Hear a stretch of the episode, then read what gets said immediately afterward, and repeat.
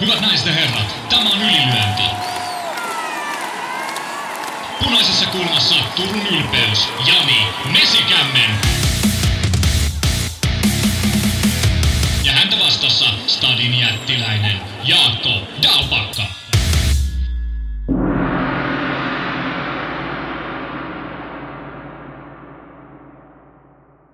Tervetuloa kuuntelemaan Ylilöinti-podcastia.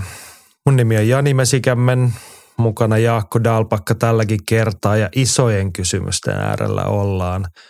Nyt lähdetään semmoista lähes metafyysisestä toteamuksesta Hirvosen Matilta, joka sanoi, että harmi, että podcastissa ei ole kuvia. Jaakko, se on toisinaan, se on oikeasti harmi. Tavallaan se voi olla joskus ihan hyvä, että mä en tiedä sitten, että jos, jos meidänkin kolmetuntisesta podcastia katsoisi kuvituksella, missä olisi mun naama, että alkoisiko jollain vuotaa sarveiskalvot verta, mutta, mutta tota, kyllähän kuvitus olisi meillä hyvä lisä oikeastikin. Ja Olisi. Sitä Ky- aina toisinaan harkitaan ja nyt on se harmi hetki, kun ei saada kuvaa näytettyä, mutta käykää katsomassa meidän Facebookista. Sinne meidän kirjeenvaihtaja. Me Antti Sarjola toteutti viime viikon vision, kun todettiin, että Antti voisi olla meidän kirjeenvaihtaja, mutta sitten siellä tarvitsisi hommata kirjeenvaihtaja lierihattuja siihen pressikortti, siihen lierinauhaan. Niin Andyhän tietenkin oli hommannut tämmöisen hatun ja lähetti kuvaa ja otsakkeella, että kehälajien etätoimituksesta hyvää päivää. Ja nyt annetaanko Antti Sarjola raportoida tämän kunniaksi heti alkuun? Ensiksi annetaan Andylle uploadit. Kyllä, slow clap tähän kohtaan. Mm. Joo. No niin, mutta hei, kehälajien etätoimittaja kirjeenvaihtaja Antti Sarjola tälläkin viikolla hoitaa pyyteettömästi hommansa ja kertoo meille kaikesta, jota emme välttämättä muuten huomaisi kertoa teille ylilöintiperhe. Se kuuluu nyt näin tällä viikolla. Hänen ensimmäinen raportti kuului, että potkunyrkkelyn nuorten EM-kisoissa Nea, Nea Kytölä iski kultaa Josef Hilander pronssia. Simo Tähtinen karsiutui, karsiutui alkuotteluissa. Hilander on luullakseni ensimmäinen henkilö, joka on edustanut Suomea sekä potku- että tainyrkkelyn arvokisoissa. Ja tuohon oli sitten Keiden Nordberg korjaa, että ainakin Katruperkki on edustanut Suomea molempien lajien arvokisoissa. Tuleeko sinulla mieleen muita? Ei ihan suoralta käydä, mutta niitä ihan varmasti kyllä on muitakin. Mä oon ihan varma, että on. Joo, jos joku muistaa ja tietää, niin kertokaa. Mutta tässä kohtaa Katru Perkkiölle terveisiä. Pitkään aikaan oltu missään tekemisissä, mutta hieno ottelija ja hieno tuomari nykyisellään. Kyllä. Mutta Andillähän riittää muutakin kerrottavaa ja asioita, joista viime viikolla oli jo puhetta. Savaten EM-kisoista Suomeen tuli kaksi pronssimitalia. Valitettavasti en löytänyt tietoa, keitä mitallistit olivat ja missä sarjoissa he urheilivat. Niin, Andilla oli siinä oli kylkeen laittu Instagram-päivityksen linkki, joku Savate-taho, nyt huomannut katsoa mikä se oli laittanut, ja siinä oli mitalistit kuvassa ja heitä onniteltiin. Sitten ei tosiaan ole kerrottu, että mitkä on mitalistien nimet ja missä suorituksessa he on onnistunut, mutta sen verran oli tägätty siihen näiden henkilöiden tilit, että etunimet kävi sille, että Salla ja Liisa, onnea teille menestyksestä EM-kisoissa Savatessa ja Savate-jengille terveisiä, että pikka, ihan pikkasen voi säätää sitä tiedotusta sille yksityiskohtaisemmaksi, mutta tota. Jos haluaa. Joo, jos ei ole pakko tietenkään, joo. Mutta toisaalta nythän me vielä... on, onnitellaan tasaisesti sitten kaikkia Salloja ja Liisoja, koska me ei tiedetä, että ketä heistä on nämä savatesankarit. Että tämä menee nyt Joo, sitten kaikille onnea kaikille. Onnea kaikille ja hienoa, siis onnea, kun saatte olla elossa ja elää tätä hienoa syksyä taas tässä. Ja taekwondo mitalejakin saattaa olla kotona, jos olet just se Salla tai Liisa. Eikö Savate, ne oli sa- Savate. Savate, joo. Joo, Andilla on vielä yksi asia. ITF Taekwondon MM-kisat pidetään tällä viikolla Tampereella. ITF on siis se ei-olympia taekwondo, jossa saa lyödä päähän, mutta ei ole täyskontaktia.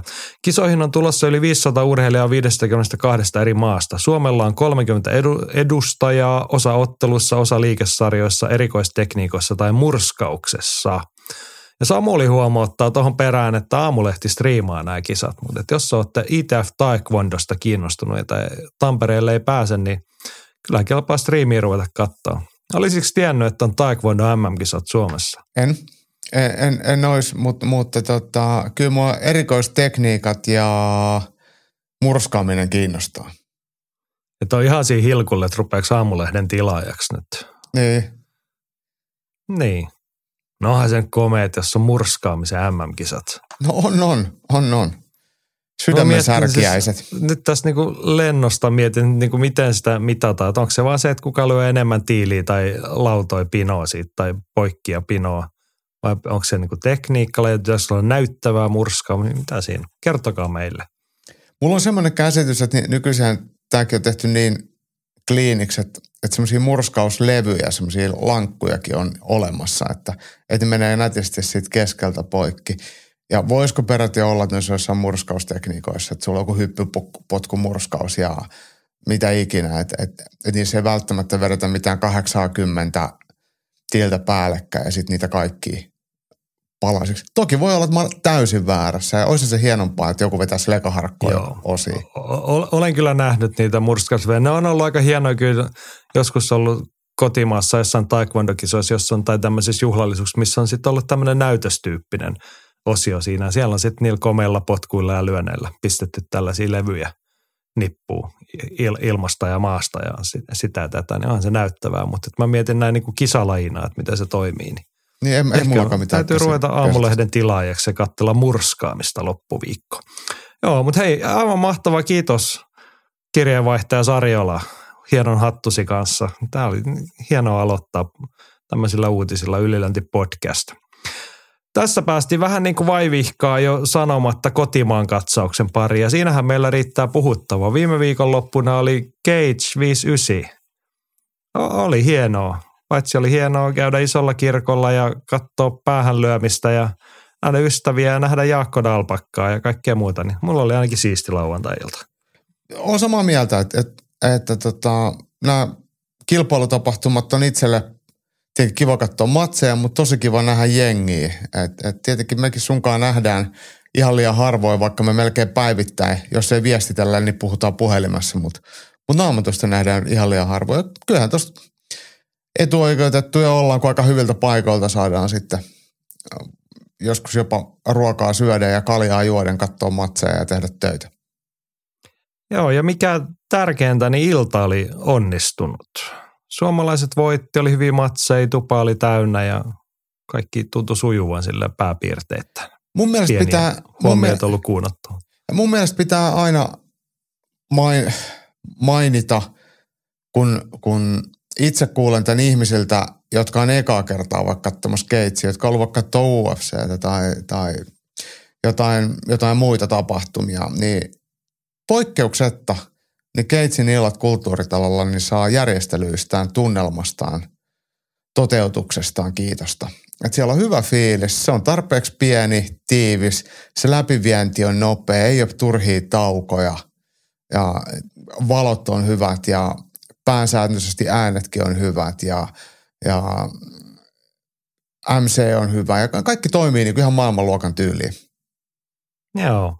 Kone pyörii ja se on rasvattu, mm. niin osat ei kirsku eikä mikään pätki, niin se on kiva. Mutta hei, ylilöntiperhe on ollut siis samaa mieltä. Meillä on monenlaista huomiota sieltä – ollaan saatu useampi listauskin. Kaikki ei pääse paikan päälle. Masa toteat, katson jälkilähetyksenä sitten Masalta top neljä jutut. Nelosena kelasin Norskin matsin, johon Petri oli kommentoinut, että ei olisi kannattanut kelata. Norskin matsi oli huomattavasti paljon parempi kuin pari muuta matsia KO-illassa. Puhutaan siis Keitsin sopimusottelija Jon Vedle Furuhaimista, joka otteli jotain toista ulkomaalaista. Ruotsalaista. Tunnustan, niin, tunnustan käyneeni vessassa ja jutelleeni jonkun kanssa jossain siellä käytävällä sillä aikaa. Siis yleisöhän kaikki keskusteli keskenään. Että kyllä se niinku, vaikka ottelu itsessään oli hyvä, tosi tasainen ja Keitsin sopimusottelija tappioton Furuhaim ei ole enää tappioton, vaan hävisi sitten – ruotsalaiselle. Matsihan oli kyllä ihan hyvä, mutta ei se oikein ketään kiinnosta, kun siellä ei yhtään suomalaista eikä siinä ole mitään semmoista tarinaa. Ei, eikä ollut mitään, mitään lopetusyrityksiä eikä selälleen lyömistä, niin, niin se, se ei ehkä saanut ansaittua huomiota, mutta ei muuta kuin Furuheim jotain suomalaista vastaan. Siellähän niitä riittää samassa painoluokassa. Mankista, Kurhelaa, niin alkaa kiinnostaa. Niin, siinä on just se, että se tarttumapinta tarvitsisi saada. Että mä edelleen on valmis hyväksyä, että Cage pyrkii tällaisiksi Pohjois-Euroopan kokoavaksi voimaksi kamppailupromootiona, mutta tarvitsisi niinku sitä Furuhaimia pystyä niin kuin myymään, luoda sitä tarttumapintaa jotain kiinnostusta. Ja helpoin tapa tietty se, että pistä se lyömään jotain suomalaista nippuun tai muuten, mm. niin edes paikalla olijoita alkaa silloin kiinnostaa. Mutta joo, palataan. Hei, mä sanon vielä niin. tuosta Furuhaimista. Jos joku oli tarkkasilmäinen, niin huomasi, että siellä on ollut myös Viaplaylla omat toimittajat seuraamassa Furuhaimia. Eli tämä Norjan vapaattelubisnes toimii silleen, kun siellä ei saa otella, niin ne kilpailijat käy kilpailemassa milloin missäkin ja, ja, ja tota, kuitenkin paikallinen media seuraa niitä aika tiiviisti ja siellä tehdään doku, dokumentaatiota ja heillä on varaa sitten toteuttaa tällaista, mikä on tosi hienoa, kadehdittavaa. Joo, terkkuja meidän Viaplayn tyypillä. Kyllä me voidaan myös kulkea keitsissä tai ihan missä vaan jonkun perässä kamera ja mikrofonin kanssa. Jos tarvitaan tämän tyyppistä kontenttia. No, nyt palaamme Masan top 4 listaan. Nelosena kelattiin Norskin matsi kolmantena. Aikonen show. No sehän oli melkoinen show kyllä. Ja nyt tällä kertaa Niko Aikonen sai matsinkin siihen mallille, että tuli voitto ja tuli väkevä voitto. Aikonen otteli tosi hyvin ja jossain mä taisin sanoa ääneen jossain toisessa paikassa, että, että mä odotin tollasta näytöstä viimeksikin. Ja toi on mun mielestä, mil, mitä, mitä mä tiedän, että Aikonen osaa ja pystyy. Et, et ehkä se oli vaan kokemattomuutta, epävarmuutta se ensimmäinen ottelu ja nyt, nyt se oli sitten karistettu, karistat koneesta ja kinnasta ilmaa ja meidän oli todella tyylikästä ja kyllähän se sisääntuloshow oli viimeksi hieno ja nyt se oli vielä hienompi. Joo, palataan siihen kohta. Mä, siis nimenomaan siis äh, Nikon taustajoukkojen kanssa siinä ohi nopeasti puhuin matsin jälkeen, niin todettiin, että se edellinen matsi okei okay, jäi aiheesta harmittamaan, mutta että äh, ne on asioita, jotka pitää oikeasti oppia vaan sen kokemuksen myötä, se niin kilpailemisen, esiintymisen rutiini o- omalla tasollaan. Että kaikki tiesi, että se ei ollut se Nikon taso silloin viimeksi. No nyt oli. Nyt on vaan sit pidettävä siitä tasosta taas kiinni ja sitten taas nostettava sitä tasoa, niin – sitä eteenpäin. Mutta hyvä esitys. Mä, haluan, kak- mä, mä lisään niin. vielä, vielä siihen, että, että kun mä aina kuulutan tätä, että, että ukkoa pitää lyödä silleen, että se nukkuu, niin Aikosella on kuitenkin sille tekemisen meininki, että, että, että se ei ole mikään pelkurimainen painija. Että, että se lyö okay. ukon unille ja se, se tuntuu aina mukavalle.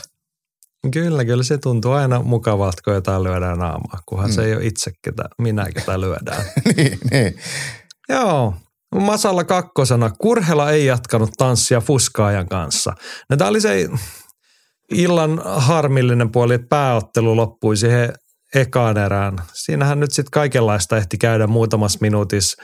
Georgian mies otti useamman kerran häkistä kiinni, kun Kurhela olisi vienyt tonttiin. Sitten siinä kohtaa häneltä otettiin, kun se oli tois, tuomari varotti ja sitten toisella kertaa, kun se toistui heti perään, niin sitten häkkituomari Aaltonen otti kaksi pistettä pois siinä kohtaa. Siinä oli kahdesti estetty kaato tarttumalla häkkiin. Joo. No sitten se menikin, sitten se niin hölmöin puoli niin tämän vastustajan kannalta oli se, että hän sai tosi hyvän jakson siinä matsissa. Lyhyen hetken hän osui Kurhelaa pari-kolme kertaa tosi terävästi, ihan selkeästi sattu. Kurhela yritti hakea kaatoa, hän puolusti hienolla sproolilla sen ja sitten kun kurhelaa siinä polvel, polvillaan, niin oli pakko potkasta naamaa sitten siinä kohtaa. Mm. Ja sittenhän se meni niin, että matsi päätettiin siihen. Kyllä. Se oli ihan tukeva Otetaan... polvi, vaikka Kurhela siitä sitten jaloilleen toipu, mutta, mutta jos kolme minuuttiin tekee kolme räikeitä rikettä – ja, ja jos viimeinen on vielä tollainen matsin päättävä rike, niin eihän siinä mitään, mit, mitä olisi tullut sitten sen jälkeen? Olisiko sillä ollut sitten vielä ehkä joku puukko jossain, jossain sortsien sisällä, en tiedä. No, Mutta kaikista no, niin. tässä on se mun mielestä, että tämä georgialainen oikeasti oli aika hyvä ottelija ja se olisi voinut voittaa ottelun ihan hyvin ilman mitään rikkeitä. Ja olisi tullut varmasti niin, tiukka niin. ja mielenkiintoinen matsi. Nyt siitä tuli tosi mollivoittoinen ei se ollut, Kurhela oli todella äh, surkeena matsin jälkeen ja ymmärrän sen hyvin. Ja georgialainen ja sen taustajoukotkin lauko idioottimaisia lausuntoja, niin siitä ei kaikella tavalla vaan paskamaku. Joo. Otetaan tähän väliin, siis se matsihan päättyi niin, että Kurhela todettiin, että ei ole ottelu jatkamiskunnossa ja sitten se keskeytettiin ja sitten luottiin tuomio, joka oli diskaus mm. vastustajalle. Niin Jarno Arajärvi kysyi, että kertokaa nyt joku, että miten diskaus tapahtui Kurhelan matsissa. Kurhela ei pystynyt jatkamaan vai tuomari diskasi muuten? Sä oot näihin meidän säännöihin enemmän perehtynyt. Kerro, miten se prosessi menee. No mä en pysty sanomaan, tai en kuullut tai nähnyt, että sanoko Kurhela, että hän ei vaikka pysty jatkamaan, vai totesko lääkäri, että ei ole enää ottelukunta. Mä en pysty osa siihen sanoa, että mikä se oli no, se. mutta näiden mut, kahden vuorovaikutus on kuitenkin se ensimmäinen, niin, kyllä. se olennainen. Niin kuin, että, Joo, ja, ja siis kun Rike... Viime kädessä varmaan niin kuin lääkärin sana siinä painaa sitten, ellei ottelija ihan suoraan, tai vaikka ottelija ei suoraan sanoiskaan, että mä, en pysty, että mä pystyn jatkamaan, niin, niin lääkärin arvio siinä sitten painaa kuitenkin. Joo, ja siis äh, kun Rike oli tulkittavissa tahalliseksi, niin silloin, jos ottelu päättyy tahalliseen rikkeeseen, ketä ikinä sen päättääkään, on se tuomari tai lääkäri tai toinen ottelija sanoo vaikka, mä en pysty jatkamaan, niin silloinhan toinen on tietoisesti rikkonut sääntöjä ja, ja, ja se, siitä diskataan. Ja siitä jos tässä olisi vaikka käynytkin niin, että tämä tilanne olisi ollut – jotenkin tulkittavissa vaikka vahingoksi, että georgialainen olisi vaikka lähtenyt potkaisemaan samaan aikaan, kun Kurhela lähtee tekemään kaatoa niin, että laittaa oman polven lattiaa, jo, jolloin, jolloin se niin kuin osuu maassa olevaa se potku, mutta, mutta tota, ei ole millään lailla voinut te, niin kuin ennakoida tätä tilannetta. Sitten se olisi voinut päättyä no contestiin, kun ei olisi voinut jatkaa vahingosta johtuneen rikkeen takia. Mutta tämä on nyt se niin kuin – mikä sen erottaa, että, että miksi, miksei siitä tullut no contest tai miksei sitten, no tasuri siitä nyt ei tietenkään tule, koska se, sitä ei ole arvosteltu. Ja sitten kun ottelu oli vielä käyty niin lyhyen aikaa, niin sitä ei myöskään, myöskään voida katsoa niin kuin siihen asti pisteillä. Ja jotta voitaisiin katsoa pisteillä, niin se olisi pitänyt päättyä, päättyä silloinkin tahattomaan ää, rikkeeseen. Että sä et voi pistää matsia tahallas – poikki rikkeellä vaikka puolen välin jälkeen potkasta toista munille niin, että sut diskataan, mutta sitten pisteisiin, laskettaisiin pisteet siihen asti ja sä voitat. Et muutenhan sitä voisi niinku käyttää strategisena hyötynä. Eli, eli silloinkin se pitäisi olla, olla vahinko. Näin. Kiitos Jaakko. Tässä taas saatiin kerrattua näitä asioita. Oikein hyvä. Hei, meillä on Masan toppilista hyvä tykkönen sieltä löytyy tietenkin Hamadaran hypejuna raiteillaan. Masahan viime viikolla ennustui, kun Hamadara kävi edellis viikolla Tukholmassa ottaa All Stars Fight Nightissa voiton. Et tässä lähtee ja rekordi on 2 ja 6 ja loppuvuodessa saattaa olla jo plussalla se rekordi. Niin kova vauhtia tullaankin. Mä veikkaan, että Hamadara ottelee viimeistään marraskuun Hamarassa ja hyvin ehtii pari matsia ennen sitäkin ottaa. Kyllä. Siis mieletön suoritus ja vastustaja oli tosi hyvä.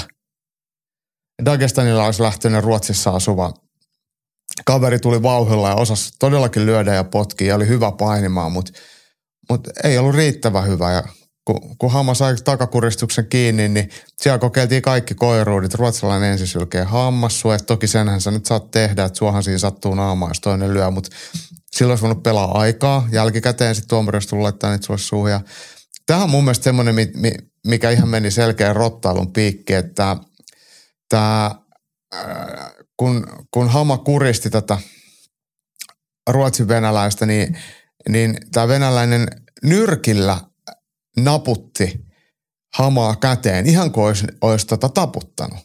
Eli löi rystysillä semmoisia pieniä niin kuin koputuksia. Eihän kukaan lyö ketään käteen, mihinkä käsivarteen. Ihan kuin vähän niin kuin mm-hmm. näyttääkseen, että tässä on niin taputus, että kokeile, että irrotappa se käsi.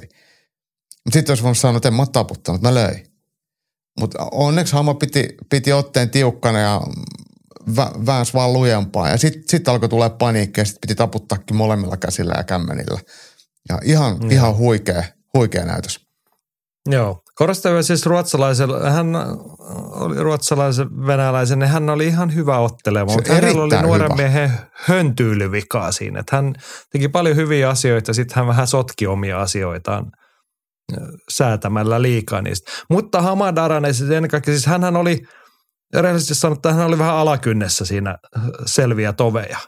Kyllä. Mutta se, mistä mä tykkäsin, että oli niinku löytynyt semmoinen ihan uudenlainen – tai nyt uudenlainen, mutta vielä selkeämmin se, niin kuin, että hän ei alistunut niin. Hän joutui mattoon, kaveri haki hyviä kaatoja. Niin hän oli koko ajan oli se, että nyt mä tuun täältä jollain pois. Mä yritän tehdä jotain. Ja siitähän se sitten tuli se niin kuin viimeinenkin tilanne, että millä päädyttiin siihen, että hän oli sitten selässä ja pääsi kuristamaan. Niin Just hienoa näin. nähdä, kun nuori mies onnistuu. Hamahan antoi oikein iloisen ja hyvän tuulisen haastattelun myös meille matsin jälkeen. Se löytyy Ylilyöntistudio YouTube-sivuilta. Kyllä, käykää ilman muuta katsomassa. Henkka oli tuohon kommentoinut, että Hamadaralle tokavoitto putkeen ja viikon sisään hemmetin upeeta. On hienon hessu. Viime jaksossa Hirvosmasa ennakoi, että parin kuukauden, pari kuukautta niin hänen rekordi on plussalta. Hyvältä näyttää sen suhteen. No niin, tässä ollaan samassa junassa. Mä kysyn, Jani, onko sulla mitään käsitystä siitä, että, että, että voiko Hama olla Suomen aktiivisin vapaatteli, ammattilaisvapaattelija ikinä, että jos nyt 12 kuukautta on yhdeksän matsia, niin No, tunnustan, että ei ole mitään käsitystä tarvitsisi Masalt kysyy. Varmaan, Masalt kysyttää niin kuin ruveta sitten, Masahan sitten rupeaa kaivamaan sitä tietokannoista tuolta, että varmaan se on aika rajallinen joukko, ketä on niin kuin vanhoina hyvinä aikoinakaan otellut niin kuin älyt, älytöntä tahtia. Sitten sit Mm. pitäisi niin kuin ihan kerrasti katsoa, että mi- mitä tahtia jotkut niistä ahkerimmista on vedellyt sille. Mutta ei, ei mulla siis, ei mulla nyt äkkiseltään tuu ammattilaispiireistä mieltä ammattilaisottelijoista silleen, koska silloin sitten taas takavuosina, vanhoina hyvinä aikoina, niitä tapahtumia ei ollut. Ei ollut niinku tällaista niinku kansainvälistä verkostoa, että koko ajan olisi johonkin päässyt. Et vaikka Jep. oli silleen aktiivisesti, että Venäjää ja Englantia ja muuta käytiin, Japanissakin joku, mutta ne oli kuitenkin sitten aina yksittäisiä keikauksia ja sitten kotimaassa ei kauhean usein tapahtumia ollut. Ruotsissa saanut otella ollenkaan vaikka vielä reilu kymmenen vuotta sitten. Kyllä. Niin, lähinnä aktiivisesti tulee mieleen niin kuin amatööripuolelta, että Jampa ja Santalahden Ollihan on otellut valtavan määrän amatööriotteluita. Molemmilla varmaan jotain 50 pintaa, mitä niitä mahtuu olla, kun joskus on näitä katsottu. Kyllä. Että on kierretty tosi aktiivisesti tiiviisti, mutta et se on tietty eri juttu. Joo, Rantasen Petri oli paikalla. Petri pahoittelut, mä ainakin pahoillani, etten huomannut illan aikana, kun Twitteriä tai nykyistä Xää tulee niin vähän käytetty. Mä en huomannut viestiä, että Rantanen on paikalla. Olisin ilman muuta kysynyt, että missä olet, niin nähdään. Mutta mä huomasin sen vasta sitten niin kuin illan jälkeen tai päätteeksi, kun olen ottanut X-sovelluksen notifikaatiot pois päältä, niin ei plimputtanut mitään viestimerkkiä. Joo, mutta Petri oli paikalla ja teki Meikän Cage Flop kolme listan. Se kuuluu näin. Kolme se yleisön edustaja, jonka mielestä tapas se huudot on jotenkin hienoa ja hauskaa. Me muuten sattumalta pöytäseurueessa puhuttiin tästä, että ennen Kyllä. vanhaan oli aina se joku, kenen piti hiljaisena huutana, hetkenä huutaa se, tapas sitä jotain, mutta ilmeisesti oli joku ollut nytkin edelleen paikalla. Joku old school jäbä. Se on niinku, toi on suomalainen Just Bleed. No, ajattelin juuri samaa, mutta tota, niin, tapas se. Joo. Petrillä flop kolmosen kakkos siellä Mankisen vastustaja. Tuli mieleen vanhan valmentajani sanat joukkuekaverille. Sulla on linnun luut ja laulajan lihakset. No joo, mun melkein kävi niin kuin hän oli väärässä paikkaa. Viime hetken paikkaajana. Oliko hän sitten, hän oli jonkun toisen ottelijan, olikohan hän ollut muutenkin tulos kulmamieheksi sinne. Se oli Riku Urholinin vastustajan. et sattu vaan, niin mä veikkaan, että on sattunut vaan niinku, tota, noin, painoluokka suurin piirtein natsaamaistu todettu, että saadaan reissun tuotot vähän paremmiksi, jos mäkin ottelen tuossa samalla. En tiedä, siis maagisen taustajoukossa sanottiin sitä, se oli niin kuin todella vaikeaa, että useammalle ottelulle tarjottu ja mennyt eteenpäin tarjouksia ottelijat oli aika nopeasti todennut, että ei kiitos, ei tällaista matsia. Niin tota, kiva, niin kuin, kiva, että maagisen löytyi joku, mutta hommahan päättyi niin, että Ville sille pohjojalaisin termein kurmootti siinä muutaman minuutin ja sitten hän oli jotenkin, miten se oli se vastustaja, vähän niin kuin puoliksi kyljellään siellä alla ja Ville oli kauhean paine ja hän otti sieltä niin kuin vastustajan alta ranteesta kiinni vähän Dagestani tyyliin ja sitten lähti vääntämään sitä kättä sinne niin kuin selän niskan puolelle. Ja aika nopeasti tuli taputus siellä, joka ei tainnut olla ihan liikkuvuudet kunnossa kokeneella ottelijalla. Ja olkapää siis hajosi ilmeisesti ihan, tai siis niin kuin, hän oli aika vaivaisen näköisenä siinä vielä pitkän aikaa matsin jälkeen. Joo, taisi olla käsi vielä, jos kantosi tässä jälkikäteen, että joku olkapäävamma siinä oli, mutta mut se oli niin, kun Mankinen on kuitenkin urheilija, kovakuntoinen ja taitava, niin, niin, niin tämä ei ollut urheilija eikä kovakuntoinen eikä taitava. Niin lopputulema oli, oli sitten niinku aika rujo. Mutta mut, tämä nyt oli tällä kertaa, se oli tätä. Kukaan ei voinut Niin, siinä oli mitään. vaan niinku epäreilut jaot. Niin. Mutta miksi sitä, niinku, mikä se mahtoi se tekniikka olla, mitä se, mä aina peräänkuulutan, että kiva, jos Mankinen ottaa sen väkivaltakimura, mutta tätä ei oikein voi kimuraksi sanoa, mutta se oli vaan joku niinku, väännän raajasi sijoiltaan. Ei, mä, mä, en edes oikein, tie- mä en nähnyt sitä kunnolla siinä hidastuksessa, tai siis mä en nähnytkään sitä. Mä en osaa vastaa tuohon, mutta noihan ihan tosi perus niinku painiotteita, ettei niissä sen, sen suurempaa. Mutta sitten kun toinen on vielä ihan surkea ja surkeassa kunnossa ja sä oikein runttaat painolla päälle, niin se voi olla, että se menee vahingossa niin haura, hauralta, jos on, jos on ne laulajan lihakset, niin, niin, niin tota, tollasta se sitten on. Joo. Valitettavaa. Petri kolm, niin. Joo, siis ei tietenkään tota toivota, mutta ei, ei, se ollut myöskään sitä, että niinku Mankinen olisi mitenkään niinku tarkoituksella porsastellut tai muuta Ei, halunnut niinku ei- ei yhtään. jätkää, vaan että se oli, ihan- se oli semmoista perusmankista, että siinä ei vaan toinen pysynyt yhtään kyydissä, että hän oli niin väärässä paikkaa. Joo, mutta Petrin Flop kolmosen kärkisijalla on jo mainittu Kurhelan vastustaja. Vissiin sääntökirja oli hukkunut postissa, arvelee Petri. Ja no ei siitä sen enempää. Se Kerkeän mies ei ansaitse nyt yhtään sanoja enempää tähän. Mutta Petri ei ole niinku sortunut negatiivisuuteen, vaan hän on tehnyt lisäksi top kolmosen. Sieltä löytyy kolmantena Riku Urholin. Vissiin painoa pudotettu, jonka myötä jaksaa paremmin ja se näkyy esityksessä. Muutenkin erittäin fiksun oloinen suoritus. Tähän on helppo yhtyä tähän Kyllä. arvioon. Siis Kyllä. Ty- tykkäsin Rikun esityksestä, varsinkin kun on vastoinkäymisiä pari tappioa siellä tullut, ei ole kaikki hommat sujunut, niin nyt oli paketti kasassa, hyvännäköistä tekemistä. Niin tätä vaan lisää. Jep. Toivottavasti marraskuussa vaikka jo sit uudestaan. Öö, Sitten Petrin top kolmosen kakkos siellä Hamadara hetken jo näytti, että kaveri vie matsi, mutta niin vain Hama kaivoi sieltä komean kuristuksen. No niin, tätä jo hehkutettiin. Tästä ollaan vielä enemmän samaa mieltä. Ja sitten Petri, tämä on hyvä nosto. Tämä on mennyt multa vähän ohi. Ykkösenä Ahmalan vastustajan kulmamies. Hirveällä sarjatulella ohjeita. Välillä piti istua hetkeksi ja ottaa huikka pullasta, ettei taju lähde kesken huudon. Huikea ukko. Huomasitko sä tällaista? En, en, Mut, mutta totta, Me ainakin se toimi. istuttiin siinä lähellä. Niin, toimi, joo. Siis vastustaja, Ahmalan vastustaja itsessäänkin oli hyvä ukko ja otti tietenkin voiton. Kyllä. Mutta tota, ehkä me katsottiin, varmaan molemmat katsottiin sen verran tiiviisti sitä matsia, kun kiinnosti suuresti Mikon Joo. otteet. Mutta matsi itsessään oli siltä osin harmillinen. Mikkohan loukkasi polven siinä heti alkuun ja sitten se oli vähän alamäkien rimpuilua sen jälkeen. Jep. Tuo on jotenkin kurja tilanne, siis toki Ahmolalle, mutta ylipäätään niin ottelu, jos ottelun ensimmäisessä tilanteessa joku loukkaantuu, kun se sitten sävyttää sitä ottelun kulkua, ja tästä me puhutaan sitten vielä tuon UFCnkin tiimoilta. Joo, mutta tylsää, mutta tsempit Mikolle. Paranemista kyllä sieltä jo sitten ensin fiilikset oli jo lauantai sunnuntai aikana se, että täältä tullaan taas, että hoidetaan jalkakuntoon ja sitten painetaan uudestaan. Et Ahmalan Mikko on silloin näin, että se ei lannistu ihan helpolla. Ei, ei. Joo, mutta tsempit sinne ja malttia kuntoutukseen. Toivottavasti ei mitään isompaa, että siinä varmaan jokunen päivä menee ennen kuin diagnoosit selviää tarkemmin. Se oli Petrin top kolme. Mitäs tehdäänkö mekin Keitsi Fin MMA top kolme nopeasti tästä? No, mä voin sanoa suoraan yhden. Ja No, kyllä, mä, sano, katsotaan, kyllä- osuuko se mun ehdotukseen. kyllä mä nostan ton saksofonimusiikin erittäin korkealle. No niin, siitä lähdetään liikkeelle. Siis Niko Aikosen sisään tulla. Mä en tiedä, kuka se äijä oli. Hän oli jotenkin edes tutun näköinen, mutta saksofoni hän osasi soittaa. Tuli puvun takissa, sortseissa ja tennareissa ja veti semmoisen Epic Sax Guy-tyyppisen melko pitkän soitannon siihen.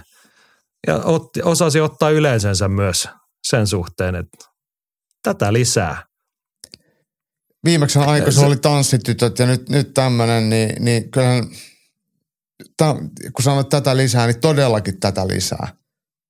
Joo, ja silleen spontaanisti tämän, siinä kun se matsi alkoi, niin meidän seurueen puhe kääntyi siihen, että muistatteko, kun Makvan teki tällaisia. Mm. Niin, ja sitten vaan todettiin, että mä sanoin, että niin, että me muistetaan ihan niin kuin kirkkaasti, että se oli se, se, se matsi Makvan teki ton, yksi, kaksi, kolme, neljä eri jotain näitä niin kuin temppuja, mitä hänellä oli, mustaa barbaaria ja kuninkaan viittaa ja hänelläkin naislaulaja oli joskus, niin mä totesin niin, että siitä on yli kymmenen vuotta aikaa noista kaikista jutuista, me muistetaan ihan kirkkaasti noin. Mutta siinä välissä ei Niin. ole ollut mitään. Ei, ei, mutta että Niko Aikonen on niin siis ihan oikealla jäljellä. On. Li- lisää vaan, että niinku joku torvisoittokunta tai rumpuorkesteri siihen ensi kerralla sitten, jos tarvitaan. Mutta tota. Joo, sillä päästiin meidän top kolmosen liikkeelle. Sitten mä nostan kakkoseksi Ville Mankisen parran. Koska se, siis esityshän oli niinku totutun väkevä ja niinku kova, mutta vastustaja ei ollut Villen tasolla, niin se ei niinku anna aihetta sen suurempiin nostaisi, mutta Ville Mankin ei ole enää niinku mikään siloposkinen nuori mies eikä Stoneface 2.0, vaan mä sanon, että jos Villen parta kasvaa ja se kasvaa tuosta marraskuun matsiasti, niin kyllä mä tuon sitten semmoisen Jim Miller-henki, se flanellipaina sponssaa hänellä sen jälkeen. Tuo on loistava veto ja varmasti kyllä Laitilan suurkaupungin kasvatille niin sopii hyvin tollainen flanellipaita. On, on. Ja tossa kun tuli toi Aikosella oli toi, toi, toi saksofonijäbä, niin Villekin voisi jotain semmoista, niin esimerkiksi moottorisaha, kirves käy ihan hyvin tuollaiseen rekvisiitaksi tai jotain. Et tietty nykytyyli voi tulla vaikka mönkiellä sitten sisään. Mutta onhan hei siis aikaisesta, kun sanoit, niin aikaisellahan on, se on sieltä susirajalta, niin siellähän on karvalakki päässä, että et sekin vielä. Joo, no oikein. Siis tällaisia asioita. Mä tuli moottoriaina, mä muistatko Helsingistä sen Fight Night Finlandillan, kun kehäkuuluttaja ystävämme Markku Lähde tuli mopon kanssa sisään. Joo, Semmoisen se on vähän isomman mopon kanssa, mikä pörisi aika väkevästi, mutta tota mopo kuin mopo. mopo kuin mopo. Ja, ja se on kyllä jotenkin dikkasin. Ja, ja ehkä Vellu voisi nyt keitsiin tulla kans sitten jollain sähkömopolla, skuutilla. Niin. Kypärä Niitähän päässä oot tietenkin. nähnyt niitä sähköskuutteja, semmoisia Harley Davidson-malli siis. Niissä on vaan se ongelma, kun ne ei pärise ollenkaan, ne vaan suhisee. niin, ne voi itse sitten pärisyttää huulia. niin. Tai sitten täytyy laittaa se vanha jogurttipurkkikikka sinne pyörään pärisemään. Mm. No joo, mutta hei, meillä on vielä top kolmosen ykkös ja mä sanon sen, koska me ollaan tästä niin samaa mieltä.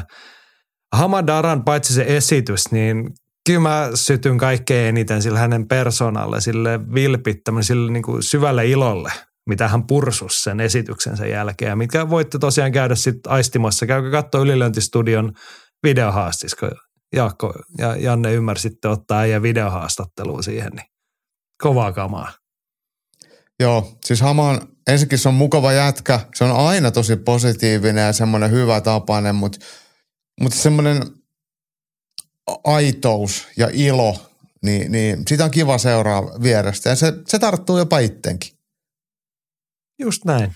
Tartuttakaa muita kuin kulkutauteja toisin, tartuttakaa positiivisuutta ja iloisuutta. Kiitos Hamadara ja tsemppiä seuraavaan matsiin, joka luultavasti on ihan joskus parin viikon päästä. Me ei vaan tiedetä siitä vielä. En tiedä, tietääkö hän itsekään, mutta mä veikkaan, että se on tulossa tosi pian. Joo, otetaan yksi kommentti vielä Keitsistä. Jeri Putkonen kommentoi, että Keits 59 oli kyllä laadukkaasti toteutettu tapahtuma. Päällimmäisenä jäivät mieleen Aikosen ja Urholinin hienot sisääntulot sekä esitykset häkissä. Aikosen sisääntulossa jopa kiusallisen pitkä saksofonin soitto jäi soimaan päähän useammaksi päiväksi. Pääottelun päättyminen rikkeisiin harmitti, mutta hyvä, että päättyi siihen eikä Kurhelan tarvinnut puolivalolla jatkaa ottelua. Georgialaisen vastustajan on varmaan turha cage astumisesta enää haavella, vaikka revanssin perään huutelikin. No mä luulen, että ihan sama. Hei toi jäi ehkä Masan listan kohdalla toteamatta, kun hän oli nostanut omalle top-listalle, että hyvä, että Kurhela jatkaa. Mä oon ihan samaa mieltä. Et, et, tietämättä me ei tiedetä, mikä se päätöksenteko, että sanoisiko Emil itse, että nyt mä en pysty, ettei niin päässä kolisee niin pahasti. Mm, Mutta hyvä, että se matsi ei jatkunut. niin oli. Niin oli. No mun mielestä täysin oikea päätös, kun siinä oli niinku useita rikkeitä jo vastustajalta, niin äh, turhaan niinku asettaa itseään alttiiksi sille.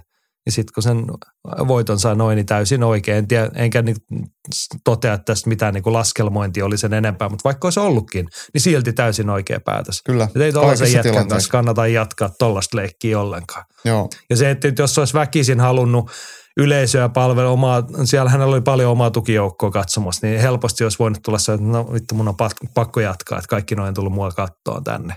Mm. Sitten sä olisit vaan niin ottanut aika iso riski hävitä sen matsin siinä, että jos vähän päässä olisi pölissyt vielä siinä kohtaa. Jep. Joo. Mutta hyvää päätöksentekoa kaikilta osapuolilta. Se meni niin kuin sen piti siinä tilanteessa. Mutta hei, onnistunut suomalaisilta, oliko niin, että seitsemän suomalaista ammattilaisottelijaa ja 6-1 oli nyt sitten lista? Ahmala oli ainoa, joka hävisi. Näin se taisi olla, joo. Joo, ja viime viikolla jo tilasin Masalta, että eiköhän me olisi aika ottaa FinMMA vuosikatsaus. Ja täältähän ne tilastolukemat löytyy. Siis suomalaiset ammattilaisottelijat tänä vuonna rekordi on 18 voittoa, 13 tappiota, kolme tasuria, yksi no contest. Masa toteaa, että suomalaisten kotimaan lista on tuollaisen tasokkaan eurooppalaisen journeymanin lista. Kun lisätään ulkomaan saldot mukaan, päästään 24, 27, 3 ja yksi no contest. Toi oli siis kotimaassa toi voitollinen. Kaikki, siis myös kansainväliset matsit mukaan lukien 24 voittoa, 27 tappio, kolme tasuri, yksi no contest. Se on jo sellaisen vuosikymmenen uran tehneen luotto journeymanin lista. Näin. Onko tota, onko suomalainen vapaaottelu, onko se vähän niin kuin tuommoinen luotettava journeyman? No kyllä, jos me katsotaan tota listaa, niin kyllä. Ja sitten jos me katsotaan pelkät ulkomaanmatsit, niin sehän kuvaa sitä journeyman niin kuin ajatusta aika selkeästi. Että se on vahvasti tappiollinen, on sitten niin ulkomailla käydyt matsit. Mitä se onko niin kuusi voittoa ja mitä sitten on, on, on tappioita? 14. 14. 13, 14. Niin, Joo. niin ja sitten siinä se muuttuu sitten niinku selkeämmin. Mutta niin, niinhän se on, että ulkomailla taso on, tai siis kun lähdetään ulkomaan kehiin, niin sä lähdet helpommin häviämään niin kuin alta vastaajaksi. Kyllä se näkyy sitten tossa.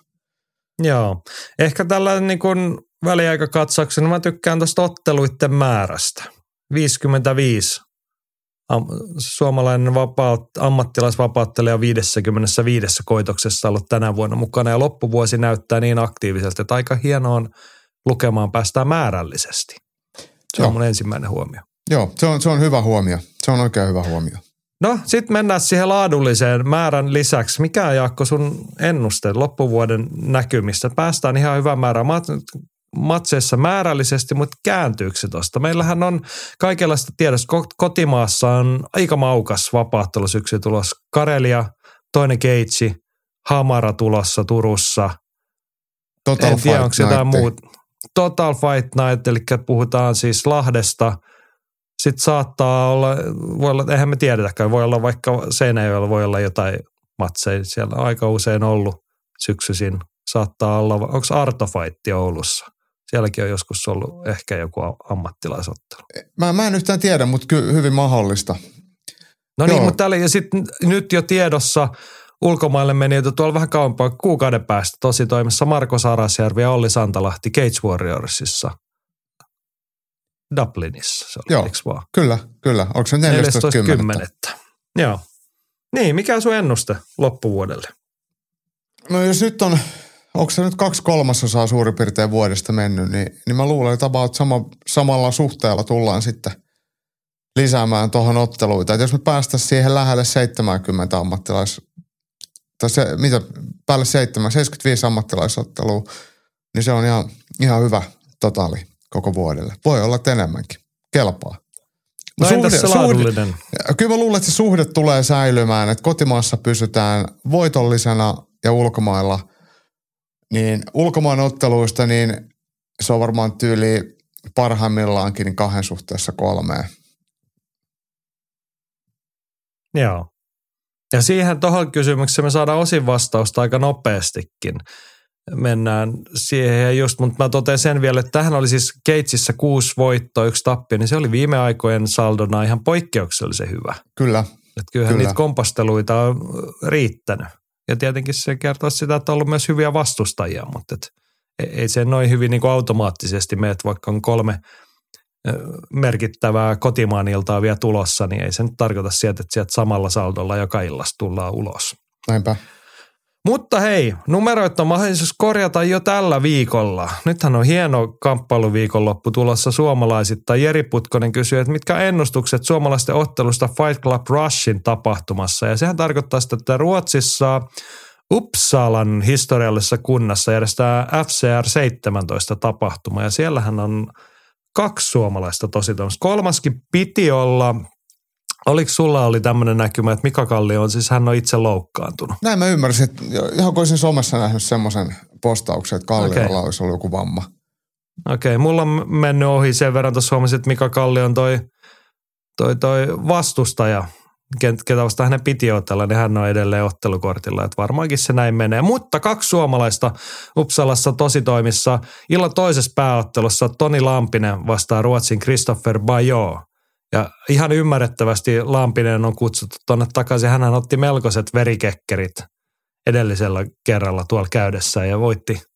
Hävisi matsi, mutta voitti kansojen sydämet puolelleen, niin varmasti mielellään hänet pyydettiin sinne uudestaan. Jep, ihan syystä. Ja varma, varmaan tulee aikamoinen myllykkä taaskin, että Lampinen ei niin sanotusti tylsiä otteluita ottele. Ei ehkä fiksuimpia, mutta ei, ei tämä ole mikään älykkyyskilpailu. Joo. Tota vastusta toi kiinnitti ensimmäinen sanonut Christopher Bajon patologilista on 3-2-0, vaikka että miksi on noin kokematon jätkä kaivettu jostain Tonia vastaan, mutta hän on ilmeisesti pystyottelija, potkunyrkkeilijä. Niitä tai nyrkkeilijä. Joo. Hän oli Malmöön miehiä, eikö, eikö se näin ollut? Niin se taisi olla, joo. Ja, ja tota... Eli Redlineilta sieltä Akira Korassan niin kumppaneiden – tiimistä. Mutta et, joo, se selittää sitten, että jos vaparimatseja vähän, mutta et varmasti pystyottelukokemusta sit sitäkin reilummin, koska puhutaan kokeneemmasta tai kokeneemman ikäisestä ukosta jo ja muuta, niin sitten se selittää, että miksi hänet on Toni Lampista vastaan tuohon nostettu. Joo, ja siis äh, ruotsalainen Christopher Bajo, niin hän ei myöskään ole tulos pilaamaan ottelua painimalla. Et, et, niin. Siinä on varmaan Eli... mietitty samanlaista verikekkeriä sitten taas. Eli reipashenkistä ristiin lyömistä luvassa niin. tälläkin kertaa. No, toivotaan onnea, menestystä ja terveyttä Lampisen Tonille. Et ei ihan pakko, siis mennään vaan samalla tyylillä, mutta ei ole ihan pakko joka matsis ottaa kauheat moukkuu päähän. Niin keskittyy mieluummin se toisen lyömiseen. Se on se kuitenkin se, niin se idea. Joo, Mulla on tästä jäänyt mieleen toisen lajin parista. Joskus oli kunnia Fightsport aikana haastatella Risto Merosta, joka siis oli silloin Eva Wallströmin valmentaja. Niin hän sen selitti ihan hyvin, että se on vähän niin kuin hänen mielestään homman idea se, että koita toimia niin, että sun ei osuuta ja sä osut itse mahdollisimman paljon.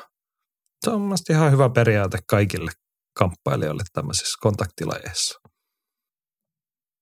Joo, mutta eipä siinä sen enempää toinen suomalainen FCRn ottelukortilla on pääkortin alkupuolella Valtteri Hakkinen vastaan Martin Corny, ruotsalainen, tai en tiedä miten lausutaan ruotsalaisittain Korneyn nimi, mutta Valtteri Hakkinen, veljessarjan toinen osapuoli, oliko se Werneri, kun nähtiin Keitsissä amatööriottelussa?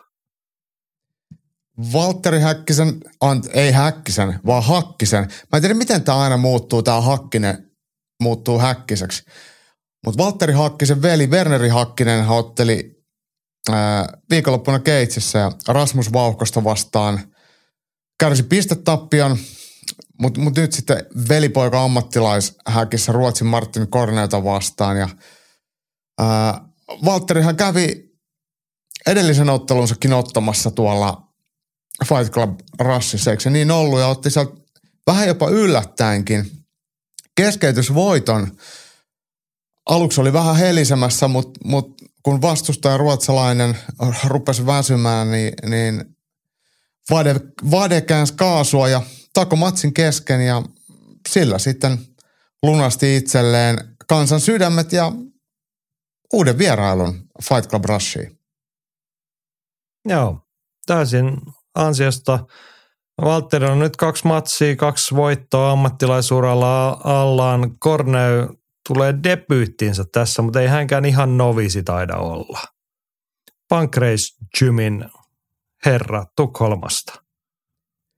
Joo, joo. Et, oliko se nyt niin, että sillä oli sitten jotain amatöörimatseja kuitenkin Joo, jo alla. on muun muassa FCRn tapahtumissa kolmeen kerta, kolme edellistä matsia on ottanut ja nyt sitten luonnollinen siirtymä ammattilaissääntöihin. Että Mielenkiintoista nähdä, millainen ukko sieltä on tulossa, mutta ei kyllä soita mitään kelloa sen enempää.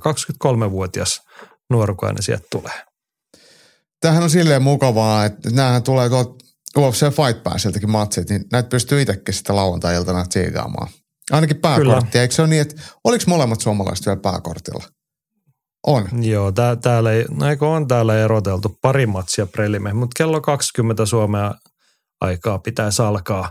Fight Club Rush 17 Uppsalasta ja siellä on muuten pääottelussa Ruotsi-Ruotsi-matsi. Heidän vapaana oleva kärpässarjan tittelivä pikkuukkoja. Johnny Touma vastaa Renato Vidovic. Vidovic, jos kuulostaa tutulta, niin hän on käynyt ammattilaisdebyytissään, otteli Tuomas Grönvallia vastaan Keitsissä ja hävisi silloin. Mutta hyvä ukko, nähty monena monena vuotena IMAF-kisoissa sitä ennen kuin ammattilaiseksi ryhtyi ja siellä jonkinlaista menestystäkin. Ja oliko niistä taas oli, että hän on Abdul Husseinia vastaan jossain kisoissa, 2015 EM-kisoissa. Joo, ne oli. Birminghamissa. Joo. Joo. Tuli muuten semmoinen huomio tuolta, tuolta ottelukortilta mieleen, että siellä on naisten kaksi äh, korsisarjalaista tekee ammattilaisdebyyttinsä.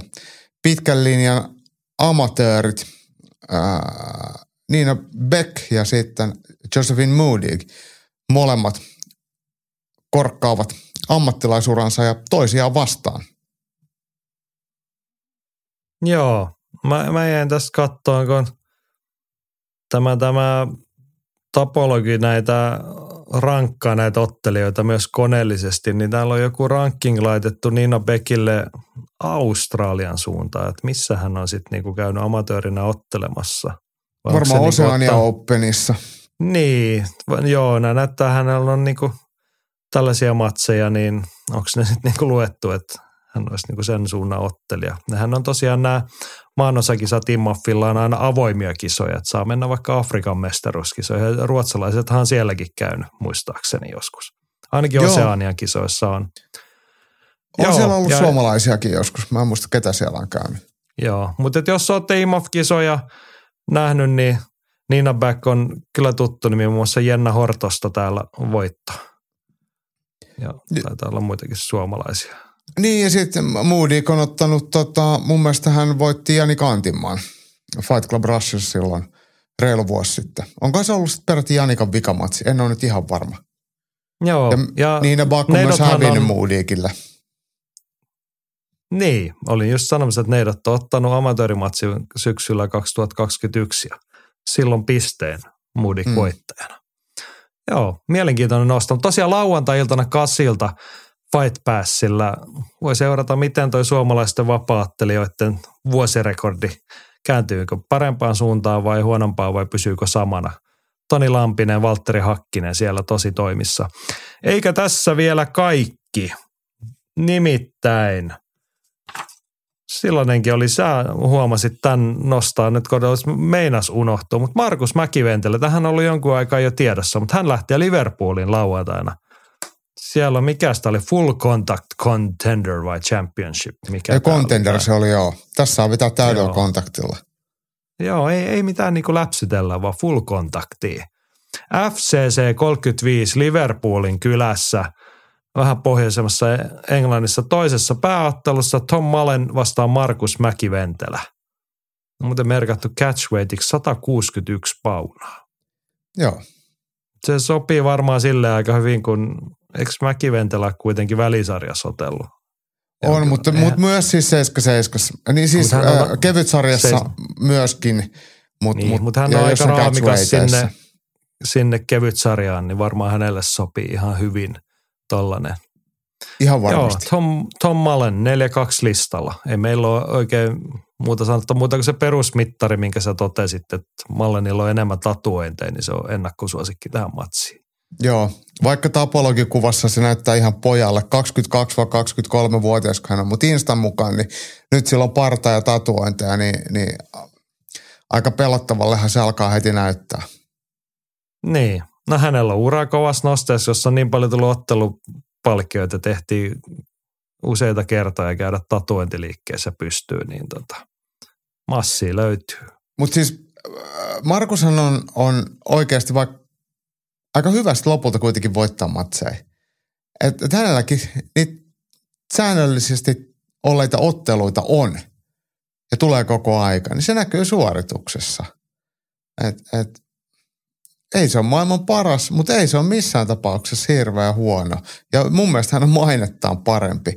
Ja äh, sitten vielä, jos sun lisänimi on Missä jatkot, niin, niin, niin. si, siitä, siitä saa aina vähän lisää suorituspisteitä. Joo.